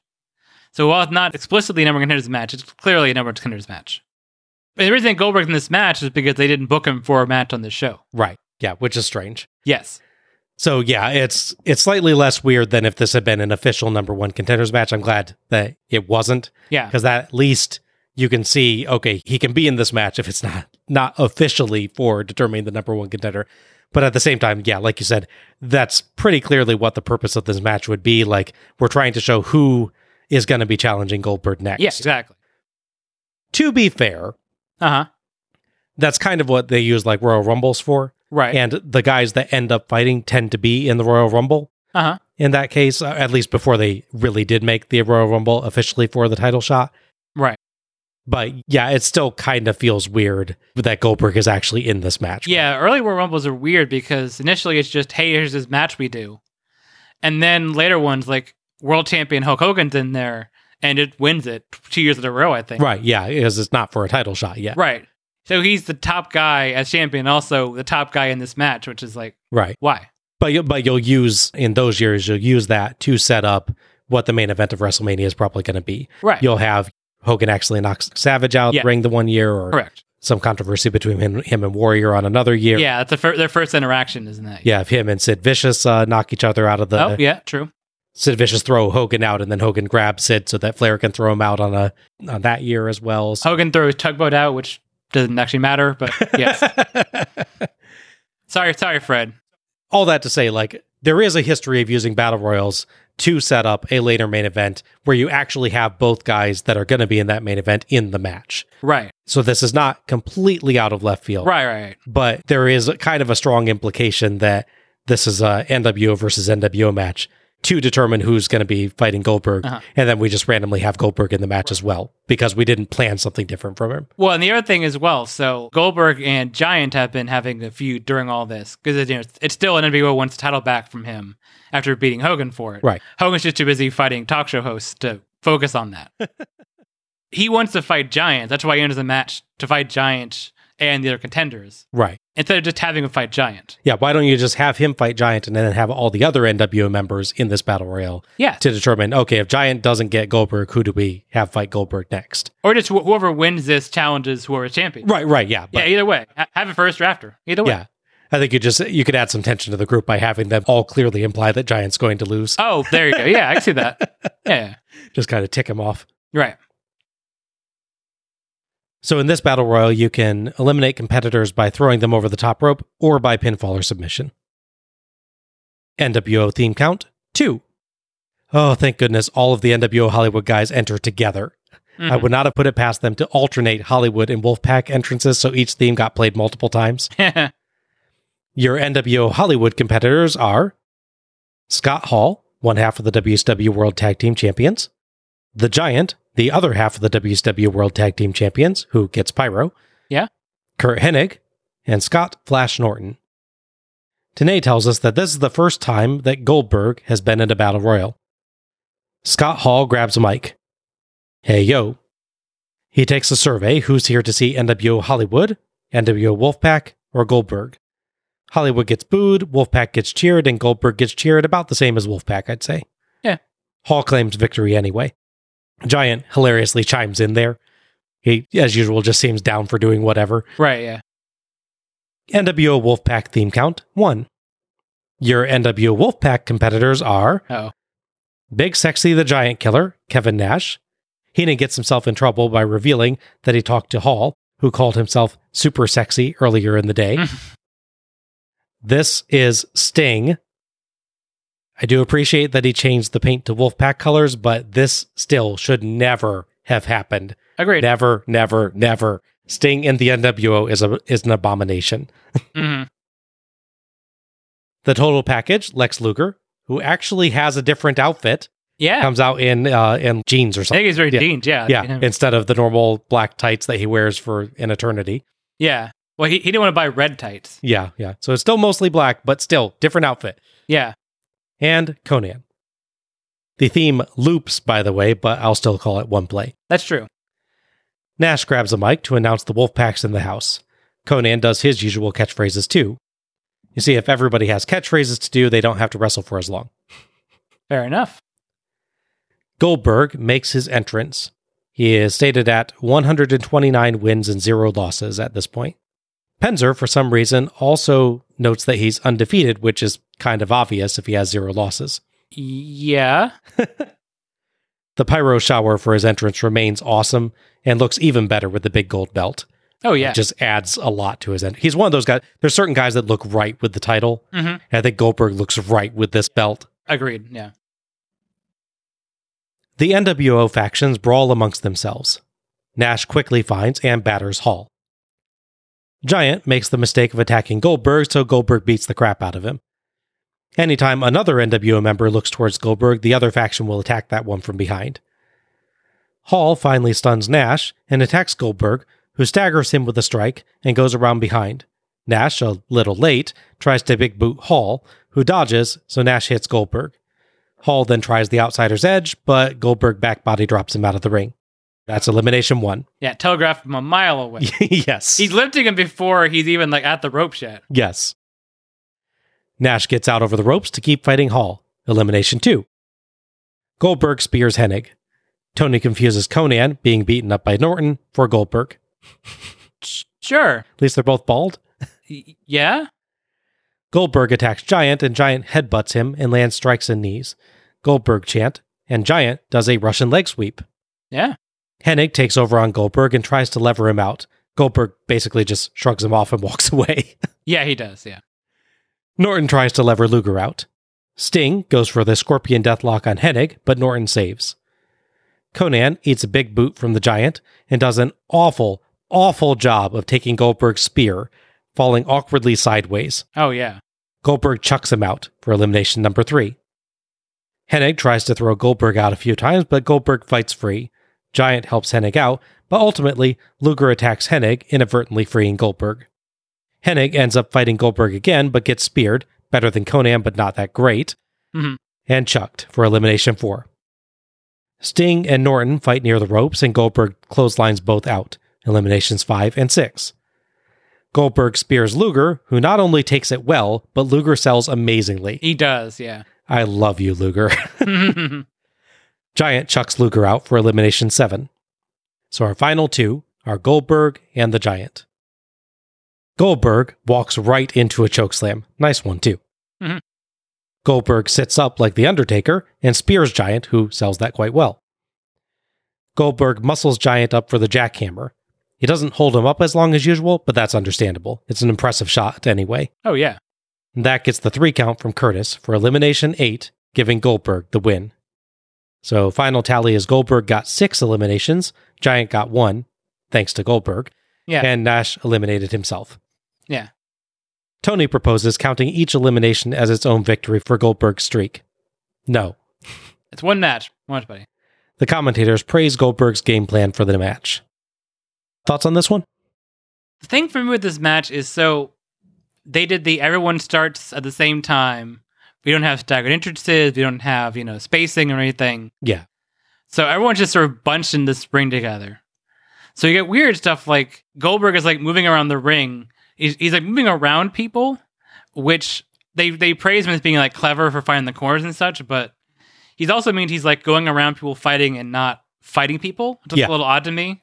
I don't think it's his fault. I think it's he doesn't know what to do with a, such a confined space. I don't know if Tenay's accurate that this is his first battle royale, but if he is, then it kind of makes sense. Like that's Yeah. not an easy match type to get your head around Mhm. what you're supposed to do in, especially when you're the focal character in the match all of a sudden. Yeah. I would hope, because he was in the power plant, I would hope they would have at least had some form of battle royals. Probably practice ones, yeah. Yeah, yeah, yeah. I would imagine yeah, I'd imagine it's not literally the first time we've ever seen this match, but I would hope not. Yeah. Yeah. The problem I have with this match, the way they booked it, is everyone starts at the same time. Even with well, what, nine people in the ring as opposed to 10, 20, or 30, or, you know, however you- you could squeeze into a match. It's still too many people bunched up in one place. Mhm. So at least Hall is their idea to do early elimination. Again, if it, even if it's pantomimed a bit too much. And maybe that's because he's working with Goldberg and he's right or wrong, thinks Goldberg may not get the timing right, so he's being overly cautious. I don't know. Could be a number of ways to look at that. Yeah, there's a lot going on too. Yeah. I mean, I can see just again battle royal. I'm sure it's harder on everybody to get your timing right on spots because Right, yeah. there's so much you're like you're distracted by everything going on around you. I'm oh, sure. Oh yeah, yeah. The big problem with this match is that because there's not staggered entrances, they don't build up one at a time coming in. Is people just get lost in this match? Oh yeah, Like Sting is a hundred percent non-factor in this match. yeah. The only spot where you notice Sting is when he suddenly puts the Scorpion Deathlock Yeah. on somebody, and that lasts I don't know a second because it's almost immediately interrupted. Even, and even when he's thrown out of the ring, you see him when he falls out, but you don't see him being pushed out because of like the camera placement. Someone's like basically next to the mass of people that's him and Scott Norton. So you see a big group of people, and suddenly he's just out. You're like, oh, Sting's out, I guess. Yeah, genuinely, think of the last time that you could legitimately say Sting was in this match and I didn't notice him. yeah. Yeah, that that Let that alone in you what red face paint. Right. Yes. It's amazing. The other thing I, I get why, I 100% get why it was done, but may, I think they went a little overboard is they go so, so hard praising Goldberg. Mhm. Like when Hennig is trying to throw him out of the ring at one point, they tease how important it is the thing and it gets like one foot off the ground. I appreciate that. Yeah.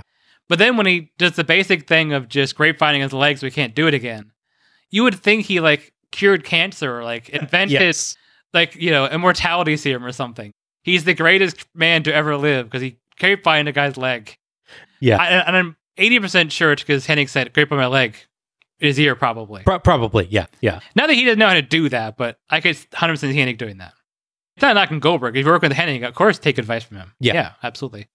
Yeah, I, I I do see your point on that, and also like having him get six of the eliminations, six of the eight eliminations in the match is maybe a tad much. Like have an NWO member eliminate an NWO member with Goldberg not being involved once or twice. They're building up to Giant and Goldberg. Have Giant eliminate half the people, and he half the people. Yeah, or or just or again, like remember the Hollywood versus Wolfpack is supposedly your other really important angle in, in this. Yeah. And aside from distracting people until Goldberg gets rid of them, it has no real bearing on this match. Like, No. yes, they're supposedly fighting each other, but nothing of importance happens between the two factions other than Nash eliminating himself to go after Hall. Yeah. So you got that feud right, kinda, but yeah. the rest of it is like, I mean, again, even the one person that Giant eliminates, he eliminates because Goldberg speared him moments earlier. Yeah. It's not like Giant does a move to Luger. He just picks him up and chucks him out after Goldberg has destroyed him. 100% of the eliminations are related to Goldberg. Yes. Because Nash eliminated himself because Goldberg, Because Goldberg eliminated Yeah, Hall. Right. Yeah. Nothing is unrelated to him at all. Yeah. The entire match clearly revolves around Goldberg, which I don't necessarily disagree with. Right. But it's weird when you've spent a year on building this Hollywood versus Wolfpack feud. Yeah. And I remember us talking about this on Starcade 98 as well, that the Hollywood versus Wolfpack on Starcade 98 feels almost entirely inconsequential. It does, yeah. I think you're seeing that here as well, that it's like they put something that's so overwhelming in this match Uh-huh. that everything else pales in comparison to it, and you lose everything else that you were working towards. It's all Goldberg in this match. Yeah, if if they had done some version of the staggered entrance Mhm. Royal Rumble style, you could have told a prolonged story. Have one person of each group start, and Goldberg makes entrance and says, "You know, I'm, I want to be in this match." So that was three people. He starts with them as well because he doesn't want to be left out of the action. He wants to fight everybody. Right. So as thing goes on, try and tell this story where they're feuding with each other costs them. One of them say ignores Goldberg because they want to beat up Sting, and then they get hit by Goldberg because they're distracted. Spear, Chuck. Yeah. Yeah, yeah. Make the story that they hate each other and they're in this blood feud, and it costs them the, a title shot because Goldberg can take advantage of that. Right. Yeah. That works. I always like the staggered entrances better than regular battle royals, Yes. but this especially is one that feels like it should have been done that. You could even have done the coin flip. Let's see who comes Yeah, first. Sure. Like Goldberg's in there first and two of the faction members. Yeah. And then you do a coin flip to see which faction gets their guy to come out first. yeah, split the Royal Rumble rules with the War Games rules. Yeah, Yeah. absolutely. that always gives this type of thing a better flow if you can change the situation naturally by having a new person introduced. Yeah. But the fact that they go for this huge mass of people in there just makes this confusing to watch. And like you said, people get lost in it. yeah, yeah. You know, people that you don't expect to get lost in matches get lost in it. Yeah, yeah. Yeah, I'm I'm in agreement. I think this is a pretty basic battle royal. The faction warfare just doesn't add that much to it, which is surprising. Yeah. You know, it's just brawling around. There's no real interesting spots to it. Goldberg's strategy of just hanging back as much as he could and chiming in with well-timed spears for the most part did give it a followable story at least. Right. The fact that he is a focal character in it does give you someone to pay attention to, which I did appreciate. Yeah. But this does seem like a real missed opportunity to actually build someone up to face him as the world champ. Instead, Goldberg just demolishes two factions by himself. Yeah. Like we said, even Giant's elimination of Luger is because Goldberg spears Luger. Speaking of the spear, many of these guys are terrible at taking it. Yeah. Who do you think took it best, Al? I, I'm thinking Luger Yeah. is out Giant, think Konnan takes it like high on his hips, which is unpleasant. it's the most awkward selling Yeah. of the spear I have ever seen in my life. Mickey J took a spear better than Konnan. he did, yes, yeah. yeah, I, I think Luger's the best one to me. You agree? yeah. I agree, yeah. Yeah. Some of it I think might be just because Goldberg is like trying to do like sudden like two step full speed. Right, he doesn't have as much room to run up Yeah. because of all the guys in the ring, Yeah. too. Yeah. So that's again a fault of the match if that's Yeah. really what it is. Yeah. I think Giant gets pretty close to Luger. He does a good Yeah. sell of it. Sure, yeah. When he takes it, it's just two guys in the ring now. So Exactly. they have a little bit more room to work, which is good because if you're a spearing Giant, you need more room to work. Yeah, yeah. I don't think I would call this actively bad, but it definitely drains the momentum of the show that it had regained with the last match. yeah. And that's a problem. Right. I mean, we sacrificed five, six viable contenders for the title in Yeah. one match. Yeah, I don't think that Nash gets sacrificed because he eliminates Right. himself, and Giant does well enough for himself Yeah. that I think you can still say he's okay. Mhm. But the remaining guys just get killed. Right, yeah. I mean more in the sense that I don't think Skyner was never going to pay per view Yeah. talent Goldberg, but Yeah, yeah, probably not. No. Yeah. So this isn't a bad match. It's just it's a very cluttered match that's booked really oddly, especially for long term. It's just generic, and it shouldn't be generic because you have a really hot performer in Goldberg in it, Yeah. and then you have your hot NWO Warfare angle in it, Uh huh. and somehow both of those things lead to a very generic, boring battle royale that is just like the same thing that you see anytime you have this match. Mhm. Yeah.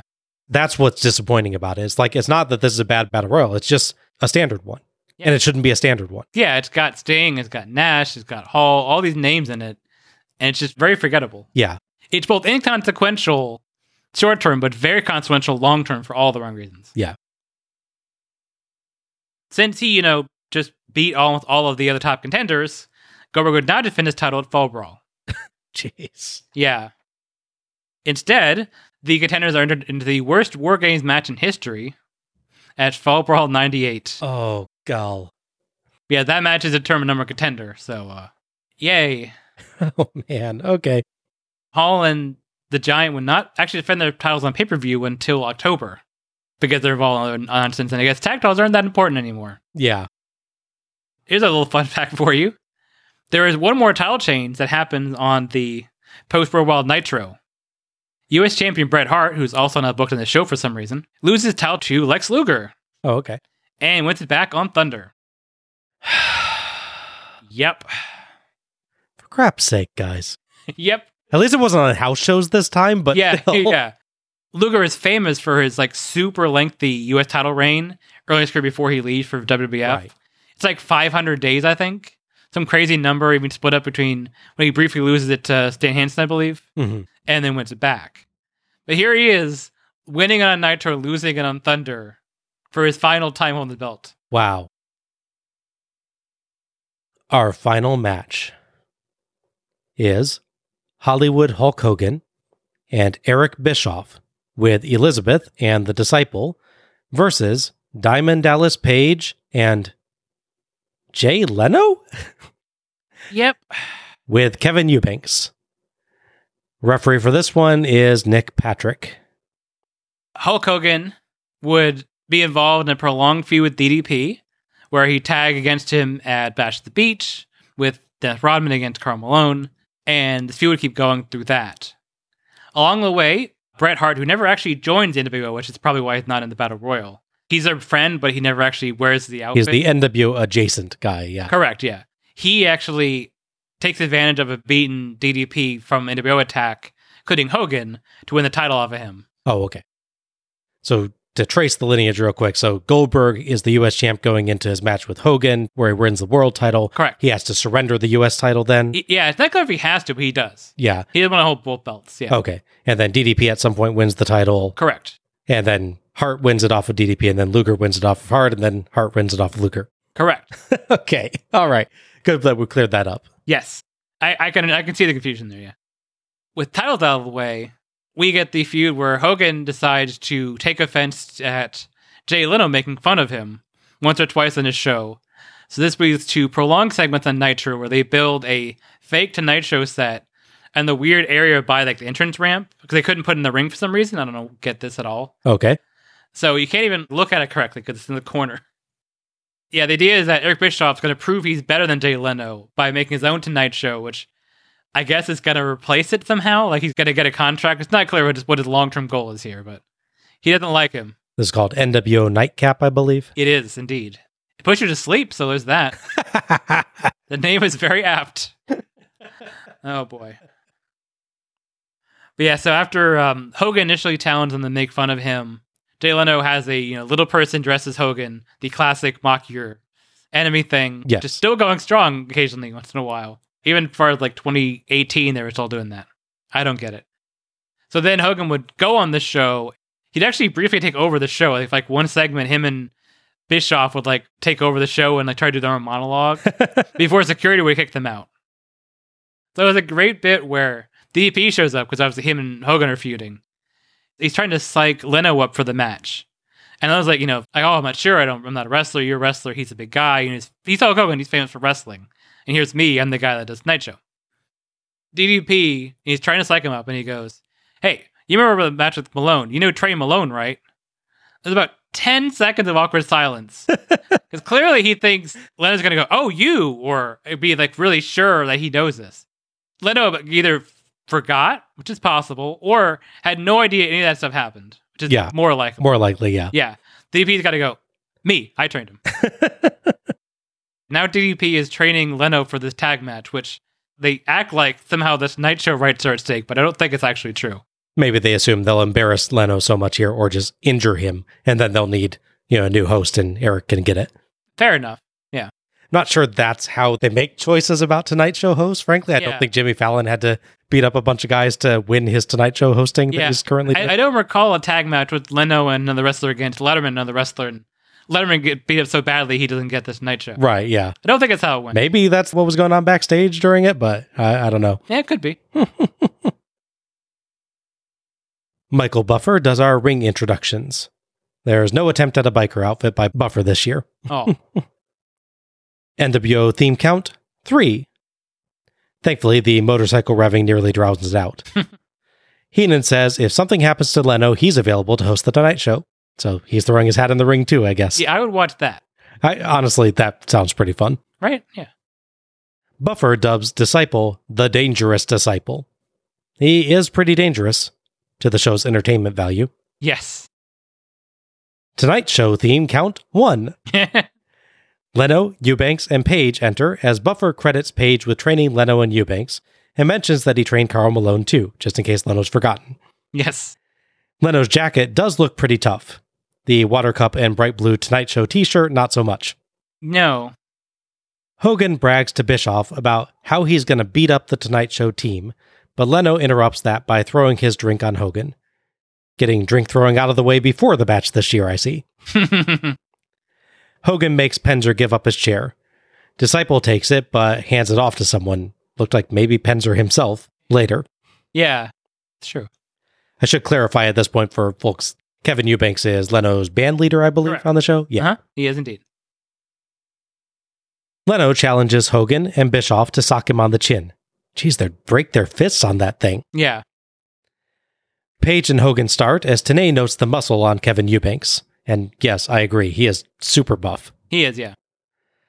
Hogan uses the hair and slaps Page, but Page slaps him, and Page and Leno pinball Hogan with strikes. Page hits a swinging neckbreaker. Heenan claims he was going for the diamond cutter, but it's not like Hogan blocked. What did he No. think that Page just decided, nah, I'll do that later? Yeah, yeah. Hogan rolls out to recover, and Page grabs him, then yells to Patrick. Patrick talks to Page, and Eubanks shoves Hogan into the ring post and rolls him in. Page rolls Hogan up for two when he yells at Eubanks. Hogan tells Disciple to shine Eubanks's bald head. Pot and kettle, man. Yeah, right? Hogan beats Page up in the NWO corner and tags Bischoff for some rather nice kicks. Page tags Leno. Bischoff freaks out and tags Hogan, but Leno dodges a couple lunges, makes fun of Hogan's baldness, and tags Page. Hogan rakes Page's eyes, but Page fights back and puts on an armbar, then tags Leno. Leno does a basic arm twist, but Hogan powers free, knee strikes him, and chokes him until Patrick forces a break. Leno and Page trade off doing basic arm work, then a double clothesline. Page makes contact, Leno does not. Yeah. At, best, Leno is holding uh, DP's arm when DP closes. giving him moral support. yeah, yeah. Yeah, Squeezing. I got you, buddy. it gets two. Hogan flees outside. Page follows, and Eubanks stops Hogan from using a chair, then blocks a punch with the chair. He uh, does better than Vincent earlier for that. Yes. Yeah, he had like sort of pushes it forward, I think. I think that's the idea. Yeah, he doesn't take the hit himself in Yeah, the he, process. yeah. He lifts like pushes it forward a couple inches so Hogan punches the chair and he's not in his face. Yeah. Back in, Bischoff kicks Page from outside, so Page decks him off the apron. I do give credit to Bischoff there. He really was up for that fall. He was, yeah. Hogan opportunistically attacks. Hogan nails Page with a corner clothesline, and Page flips over in the corner onto the ropes and onto the mat. Wow. Mhm. Super sold that one. Tag to Bischoff for nice kicks and average punches, but he gets overconfident, and Page beats the crap out of him. but Hogan hits Page with brass knuckles while Disciple distracts Patrick for two for Bischoff. Hogan in, and he spits at Leno to draw him in to distract Patrick so the NWO can double team Page in their corner. Hogan sucks, someone yells. So's your mother, Hogan yells back. Page gets his spinning lariat, and both guys are down for seven. Tag to Bischoff, and tag to Leno. Bischoff begs for mercy, but pokes Leno in the eyes, bragging that Leno will be the queen of comedy when he's done with him. Leno slugs him in the balls while Patrick is checking on Page and does the weirdest charging punches that I have ever seen in my life. yeah. Bischoff sounds like he was hit by Meng. Yes, he does. Leno rams Bischoff to the turnbuckles a few times. Heenan says he should fight Goldberg next. I cannot imagine that that would end very well. no. Hogan sneaks in, and Patrick clearly sees, then goes looking for Disciple who's supposed to be distracting him. He's dangerous, man. You gotta know where he is at all times. It's like a nuclear bomb. You don't lose track of that thing, man. Bischoff holds Leno, but Leno dodges, and Hogan mistakenly punches Bischoff. Page clotheslines Hogan and himself out of the ring, and Eubanks gets in and delivers a respectable diamond cutter to Bischoff, Yeah. earning Leno the three count and the win. Tonight show theme count two. Page and Eubanks help Leno up and celebrate with him. The commentators praise Leno's quickness, strikes, and guts. Suddenly, Hogan attacks, knocking Leno and Eubanks down and kicking Eubanks out of the ring. Bischoff and the disciple beat up Page while Hogan beats Leno up. The crowd chants for Goldberg, and indeed he appears, double spearing Hogan and Bischoff. That looked a little awkward. Yeah. The NWO retreat, and Goldberg poses along with Team Tonight Show. Feel the bang, DDP yells. Next, Goldberg yells. I feel like Goldberg suddenly realized the camera was on him and couldn't think what to say. yeah.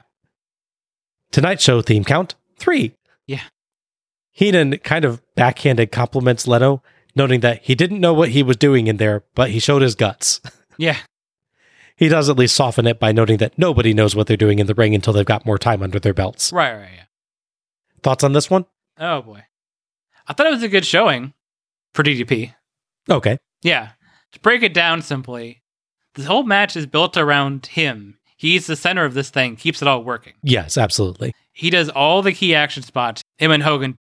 Anytime when he's not in there, it's built as, oh no, DDP's not here. Now Leno's in trouble because he didn't have them. Right? Yeah. It's kind of a shame he didn't get to do the Diamond Cutter himself on anybody, though, Mhm. at all in this match. I guess they couldn't have him do it to Hogan or Disciple and then do the post match beatdown so quickly. Maybe Right, yeah, that would have lowered the diamond cutter if DDP does it yeah, and then they recover to be able to beat him down later. right, That hurts the diamond cutter. Where if Eubanks does it, you can say, oh, it wasn't performed by the master of it. So right. it's okay if they recover. But it's kind of disappointing that the idea this is like a big cross promotional thing. All these people that would never watch wrestling might watch this, hmm and he doesn't get to do his big signature thing. Yeah, yeah, Like Hogan tries to do a leg drop and misses, but you know he's the heel. You kind of expect that yeah, yeah. because, like, if you think about it, all the big stars, something one being talked about, got overshadowed in the battle royal.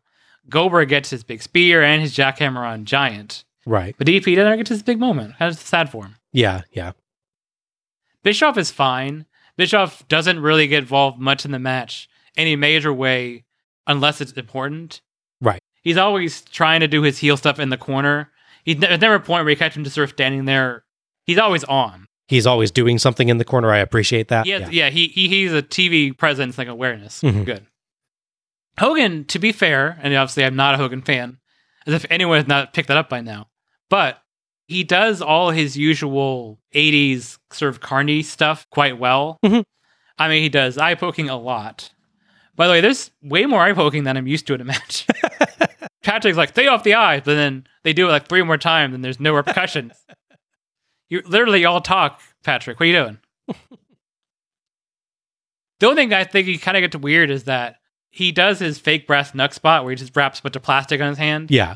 And they do the tease like he's gonna beat DDP with that. He punches them, you know, Bischoff covers. But then he, he like sneaks it in later, like he casually brass knuck punches DDP in the corner. I'm like, um, what? Yeah, yeah. It's weird. Like he instinctually did that and realized it's supposed to be a knockout shot, right?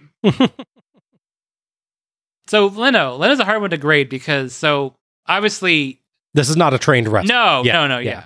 It's Jay Leno. And it's not an athlete either. No, no, not a Rodman or Malone situation, or even um, going back to Mongo or um, I played blank on who he wrestled. Reggie White. Thank you, read your way. Okay, yeah. So it's not one of those situations where they have all the athletics, then you just got to teach them the basic stuff to do. Right. Obviously, judging on a massive curve, I think he does okay. There's a funny bit where he tags out, and DP tags back in like 30 seconds later. He's like, "What? Oh." Like I'm not sure he actually he's just playing that up or he did. I, I feel like that was him doing a, doing the part. Yeah. Okay, I, I'm not sure yet. I could see either way, but yeah, I wasn't sure on that one. He's like, "What again?" Okay, I think Leno has enough personality to make this work. Like Bischoff, he's a good TV personality. He doesn't have the wrestling awareness, so he's not doing as much on the ringside as Bischoff is. Yeah. But you catch him like leading the crowd in a chant at Yeah, one point and that. you know high fiving Eubanks after the post bid and stuff like that. yeah, I feel like he's good enough at understanding I need to be doing things. Well, there's only two aspects that aren't great. Mhm. Uh, one to a certain degree is when he gets his only real bit of prolonged offense, when it's him beating a Bischoff around the corner.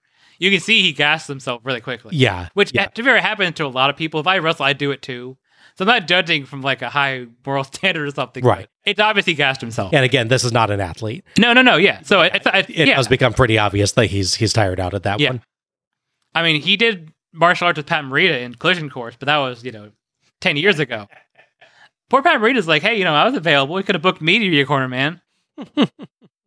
He was gonna, but then he saw the guns on. Oh, You like, oh, you guys, you no, got it. no, you got it. Yeah, but obviously, we have to address the most famous part of this match, which is Jay Leno using an arm wringer on Hogan. Yes. As you stated when we watched it, he doesn't initiate the first one. Right. He goes in and grabs hold, Hogan does sell his arm wringer like his arm about to fall off the socket. That is true. So it's a, it's a trade off though because he does his ridiculous carny nonsense really well as a heel, and it works in a lot of ways in this match. But then he he super sells that one bit. You're like, oh come on, Yeah. To their credit, he does sell it too much, I think, but he also breaks it really fast. he does. He he gets out of the hold really, really fast. yeah, he had to put it in a second time, but that's pretty quick as well. Right, yeah. So I think he sells the hold too much, but he also is held in it for a realistic amount of time. I think. Yeah, no, uh, that's true. It's not a prolonged spot. That's fair. Right, yeah. I think it's him being aware that this could be on like Entertainment Weekly or you know Right. some trade magazine. He went I got to give them a photograph they actually want to use. Me screaming in pain when Leno's holding my arm will get a lot more attention than me going, What are you doing to me when Leno's holding my arm? Incidentally, uh, as part of my research, I did look. Someone has nicely cataloged all the Entertainment Weekly covers by year Yeah. I didn't think would exist, but someone did that. and this did not make a cover. Aw.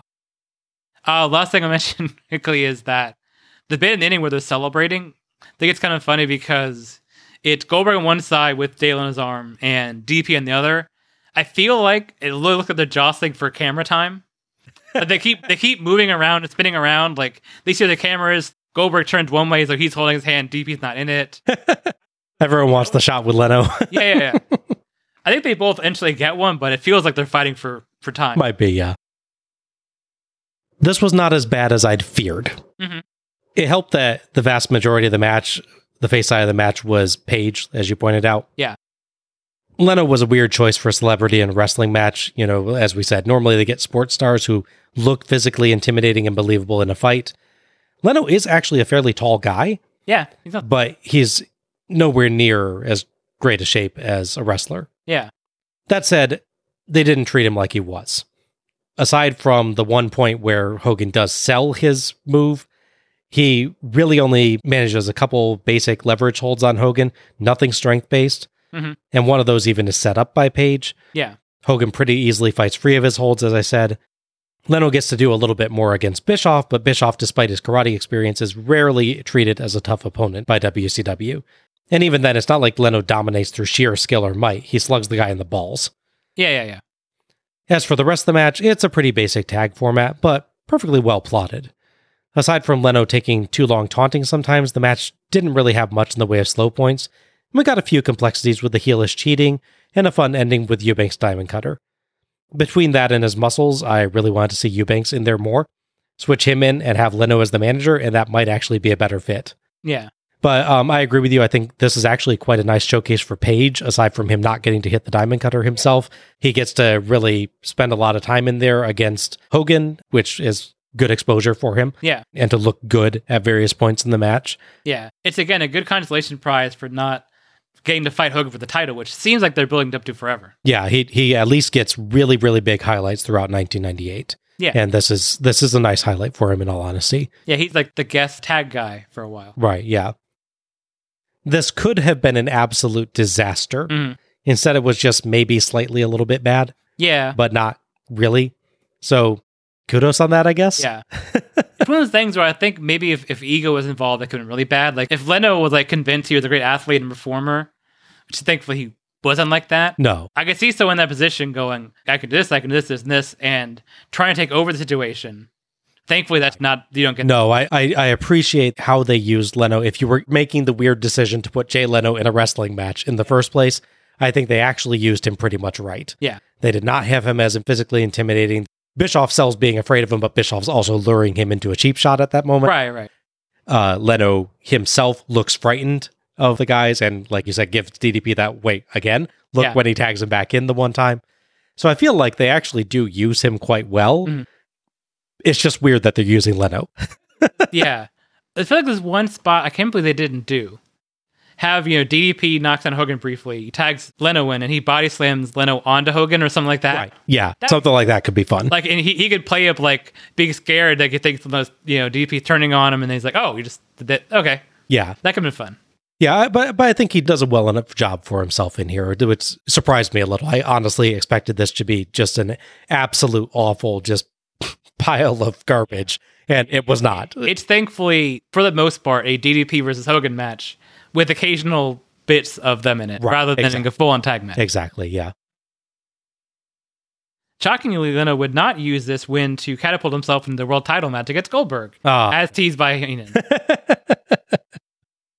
There is a part of me that is curious if Leno would take the Goldberg spear better than the multiple people in the NWO Invitational, though. yeah, maybe. He might. That's very possible. Uh, instead, he would go on to host his talk show for the next 11 years, and then the next four when that whole thing with Conan happened. We'll leave the story of the drama about the Tonight Show to our Let's Go to Our Next Guest podcast. Coming soon. Not really. Hogan would go on to join the Terrible War Games match to challenge Goldberg. He'd, of course, face the ultimate competition in that match.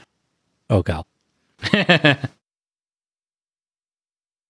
I decided to have a little fun with this concept because we only get one show where we get a talk show host tagging on this series or any series, thankfully. I know, darn. So I thought, what if this same kind of match had happened at different points in history, but around the Night Show? Okay. So I have a few possible alternatives. The very first time this could happen would have been under Johnny Carson. Okay. It would have been Johnny Carson and Pedro Morales, at that point the WWF champion, Okay. against his top contender at that point, around 72 73, which is Stan Stasiak, Okay. the dad of uh, Shawn Stasiak, we see on Gotcha, gotcha. W, and his tag partner, the Grand Wizard, his manager. so the classic wrestler manager tag match. Right. Basically, what we have in this one. Just as an aside, the Grand Wizard character was reportedly named in mockery of the KKK's leaders, not in honor of them. Jumping past this now to the brief period of time when, again, Conan got to host the Tonight Show. We would have Conan, and you can probably guess it's 2009. Who do you think is Conan's tag partner? Obviously, we're in WWF Yes. at that point. Yeah, Uh, John Cena. of course. Yeah, Conan O'Brien and John Cena against Sheamus. Okay. Really pulling up the Pale Irish connection going on. Yep. Yep. And John Laurinaitis, again, evil authority figure. Gotcha. Bischoff. Gotcha. Yep. And it's a shame I can't see that match. I know. I have one more for you. Don't worry. I have what if this ha- match happened now, and thank God it didn't. We have current host Jimmy Fallon Gotcha. tagging with Drew McIntyre, basically the John Cena role at this point, Gotcha. against Paul Heyman, again filling the cowardly manager tag role, and the big dog Roman Reigns, the tribal chief. Okay. Which currently, right now, Drew and Roman are fighting, so that would make sense. I can see all of those potentially of happening at some point in time. Yeah. I did not spend enough research time to, to build a Steve Allen tag match. I'm sorry. I know people were really hoping for that, but I didn't go that far. Back to the commentators. And Tony builds up Fall Brawl and the Steiner versus Steiner match, which will hopefully happen this time. Kind of. Today calls Bagwell Marcus Buff Bagwell, which I don't think I've ever heard. It's been a while. Yeah. Tony says the memory of the night will be Leno covering Bischoff after the Eubanks Diamond Cutter. He's not wrong. Yeah. Heenan, with his hat on, says you have to take your hat off to Leno for his courage. He does not remove his hat. Well, he did earlier. Tony builds up Fall Brawl again, and we get more helicopter footage, and they just kind of keep talking, as clearly the Fall Brawl advertisement is not ready yet. so Heenan challenges Mr. Rogers to a fight. Sure, why not? Tony finally throws to a Fall Brawl commercial. In a perfect world, there would be no conflict. There would be peace. But in our world, nobody gets along. It's an all-out war. And the only way to settle it is in the confines of a steel cage. No surrender, no escape. It's WCW NWO Fall Brawl War Game. Sunday, September 13th, live and only on pay-per-view. Call your cable or satellite company to order now. And Road Wild 1998 is done. All right. So, overall thoughts on Road Wild 1998? Ah, so positives. They finally got a set that looks like a Road Wild pay per view. Yes. They formally made this whole thing work, I think. Only took three years. Yes, that's true. I guess they had to start over again after the whole Hog Wild situation. They'll maybe give him a little leeway with that. No. Okay, fair enough. I tried. Sorry, guys. I tried one one time to help you out. One out of a thousand or whatever it is at this point. Match quality. I mean, it's definitely up and down. hmm Yeah. Uh, okay, so Meng Barbarian is not a great match, but it's decent. Nothing really goes wrong or anything for the most part. No horrible botches. It's a little miscue here and there, but it's not the worst thing in the world.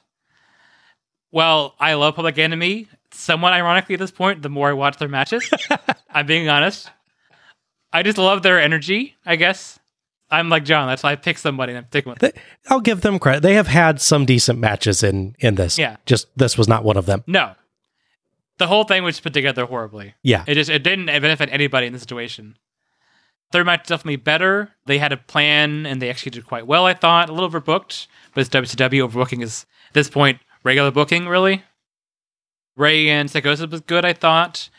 Like a lot of matches, they really need a promo or video package or story to, for the audience here, like in re- in the uh, Right. About the arena, but I guess street to gauge how important it is. Chavo Stevie Ray was terrible. Moving on. Mongo and Adams was not great. Moving on. I, Steiner versus Steiner was not. it didn't happen. So Yeah. moving on. Yes. Thankfully, Juvi and Jericho did a really good job. It's a little overbooked, but at the same time, there's a good story there, so I can't complain about them using elements of story there. It's just Right. there's a lot going on, just in general. Uh, the Battle Royal, as discussed at length, uh, is a miscue on so many levels, and the fact that Sting didn't matter on the show at all is sad. Mm-hmm. Same with Luger and Nash and even Hall, really. Hall's out in like a minute and a half in the match. Yeah, yeah. And main event, I would say if you've only ever heard of it, it's not as bad as you think it's going to be. At the same time, it's not a match that's to sway you to think, oh, we should do more of these. No, no. Purely as a one off, the company made the best I think they could of it. They used Leno for the most part the right way. DP and company really make the rest of the match work together. And more importantly, they got to the right ending and they're at the right moments in there. Yeah. Even if Leno cradled so much that he actually pulled, he just pulled her off the mat. He did, yeah, he Yeah. he did. That happens a lot. People that like the first Yeah. time pinning, they're they're trained to cradle the neck and they pull too hard. Yeah. Uh, overall, it's a good looking show. Again, the set looks nice. They have a good feel to it with the bikers. It's unique. I wish they had good matches to fill the show out, and they didn't bait and switch one of the most important matches, at least to the fans on the show. Right. Yep. Yeah, this for me was not so much third time's the charm as third time's the harm. Ooh, I get it. For its third year at Sturgis, WCW finally got the set right, as you noted, Mhm. but not a heck of a lot else. Yeah. There were some decent moments on this show, but it just has such a stumbling performance. Like you said, moderately decent first match, but then the second's a confusing mess. It kind of recovers with the third if you're not bored of hardcore brawling after the second became the same match type the third started as. That's fair. The fourth is not as good as expected, but not bad. Then the show dives headlong off a cliff for an extended period of time. Jericho versus Juvi finally woke me up, but the NWO Invitational killed that momentum and the main event was just strange. Promos were similar to the matches. There's a few decent bits like Malenko and Jericho on the internet table, but then there's Chavo's strange contract bit, the Steiner match cancellation, somewhat underwhelming uh, Jericho actual in ring promo. Mhm. There's just not that much to compliment on this show. Most of the stuff that can be fun has significant caveats, and there's just so much garbage to go through to get to it that's just not worth it. Commentary is one of the few bright spots. Though they get stuck shilling some of the weirder concepts that WCW had, they manage to have a pretty good chemistry throughout, with some funny exchanges in particular between Tony and Heenan. They're always a delight. Yeah. They lose something by having to sell Leno's final match performance as absolutely amazing, Uh huh. And they have a few confusing comments here and there, but they're less tarnished than most of the rest of the show anyway. Mhm. As for the rest of production, as I mentioned, I like the set. The Sturgis atmosphere drew some nice interaction from the performers as well, but the third year in, this is definitely wearing thin. And I find some of the things that seemed unique the first year getting irritating now. Yeah. You can only hear bikes rev so many times before it gets tiresome. And if I never see another shaky helicopter shot of a wrestling ring, it'll be too soon. I'm sure we'll have some next year. Joy. Yeah. We also took a disappointing step backwards in graphics. We still had the license Yeah. plates for the wrestler intros, but they're all the same this year. Yeah. They weren't personalized like last year. I was really sad to see that. That's true. This one was quite a struggle to get through, I found. hmm About all I can really say that's good is that it had less repetition than prior years, but what replaced the repetition was not any good most of the time. So I'm not really sure that that's a compliment. I can't really say anything on the show was worth tracking down in particular. Hmm. Even the matches I'm going to name for Match of the Night contenders in a few moments were good for this show, not notable enough to actually go out of your way to watch. Yeah. Last year, I thought if you watched the show in a vacuum, you might have enjoyed it more. This year, I can't imagine if that would help at all. Yeah. The series is headed downhill fast with no breaks. You know, it's a real missed opportunity. I just thought about this.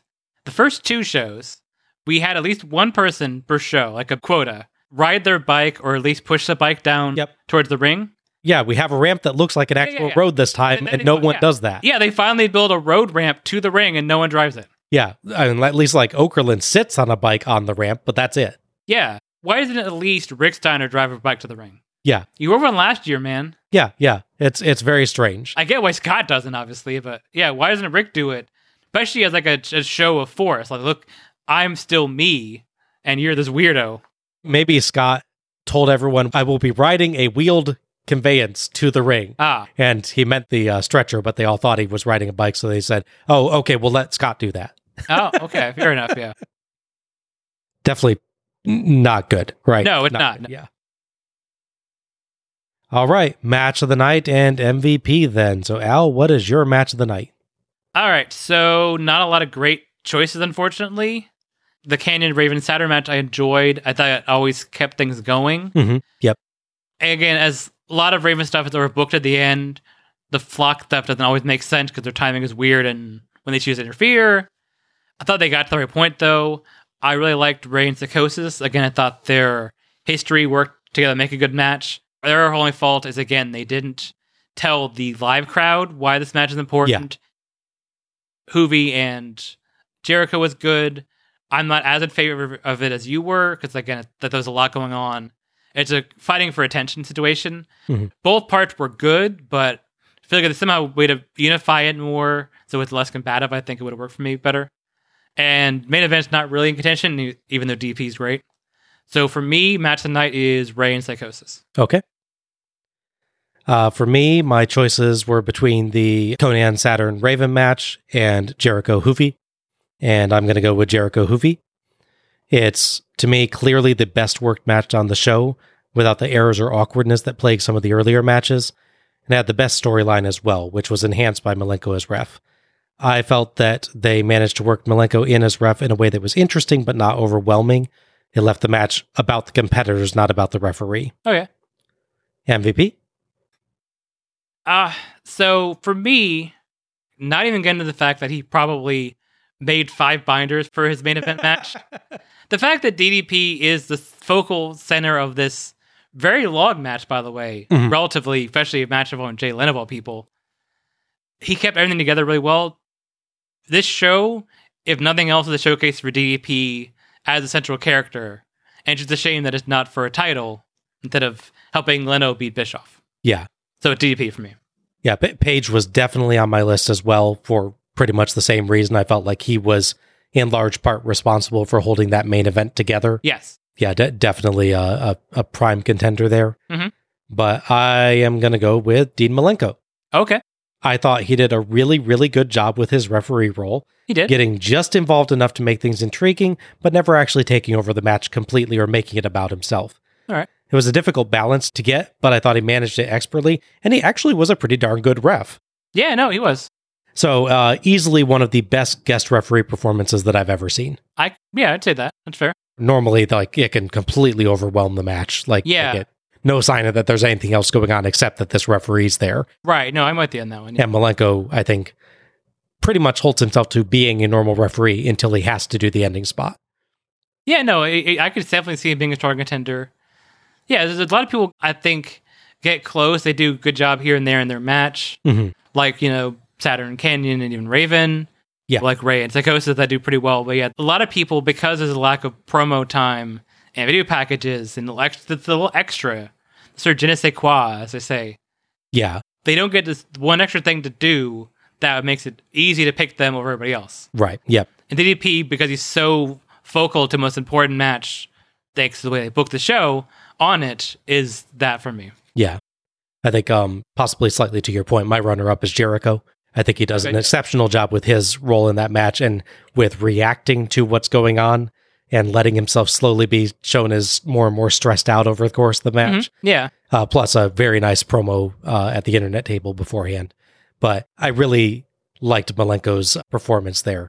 It, it feels slightly weird to say that I'm awarding him over the wrestlers in the match because he didn't overwhelm the match. Yeah, no, I, I, I get it. Yeah. But you get it. well, and, and to your point uh, with Jericho, Psicosis tries to do a lot of the same stuff where he's showing frustration, but his is all nonverbal. right.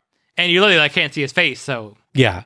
I think my favorite Jericho moment on the show is when he insists that Juvi tapped and then quickly loses confidence in that as Malenko just stares at him. yeah, yeah. it's like, but t- tell me what happened. I don't know. Yeah, just really great act there. it is. Yeah. And that wraps up our review of Road Wild 1998. If you've enjoyed listening to us tonight, you can find us on Twitter or Facebook as Let's Go to the Ring. Links will be available in the episode description. Follow us for episode announcements and other show details, and share your own thoughts about each show as we go through. You can subscribe to our show on Apple Podcasts, Google Podcasts, iHeartRadio, Spotify, Stitcher Radio, TuneIn, Verbal, or Audible. And please, if you've enjoyed this show, give us a rating or review, and share the show through your favorite social media platforms to help others discover us. Absolutely. Many thanks to OSW Review for attendance and pay per view figures, and to Gina Trujillo for our logo. Next up, Road Wild 1999. It'll take more than attitude to ride out of here. At this point, WCW, you should be more concerned about whether people will ride in there in the first place. Yeah. That's true. This is Bob Moore for Alec Pridgeon, signing off. Good night, everybody. Happy wrestling.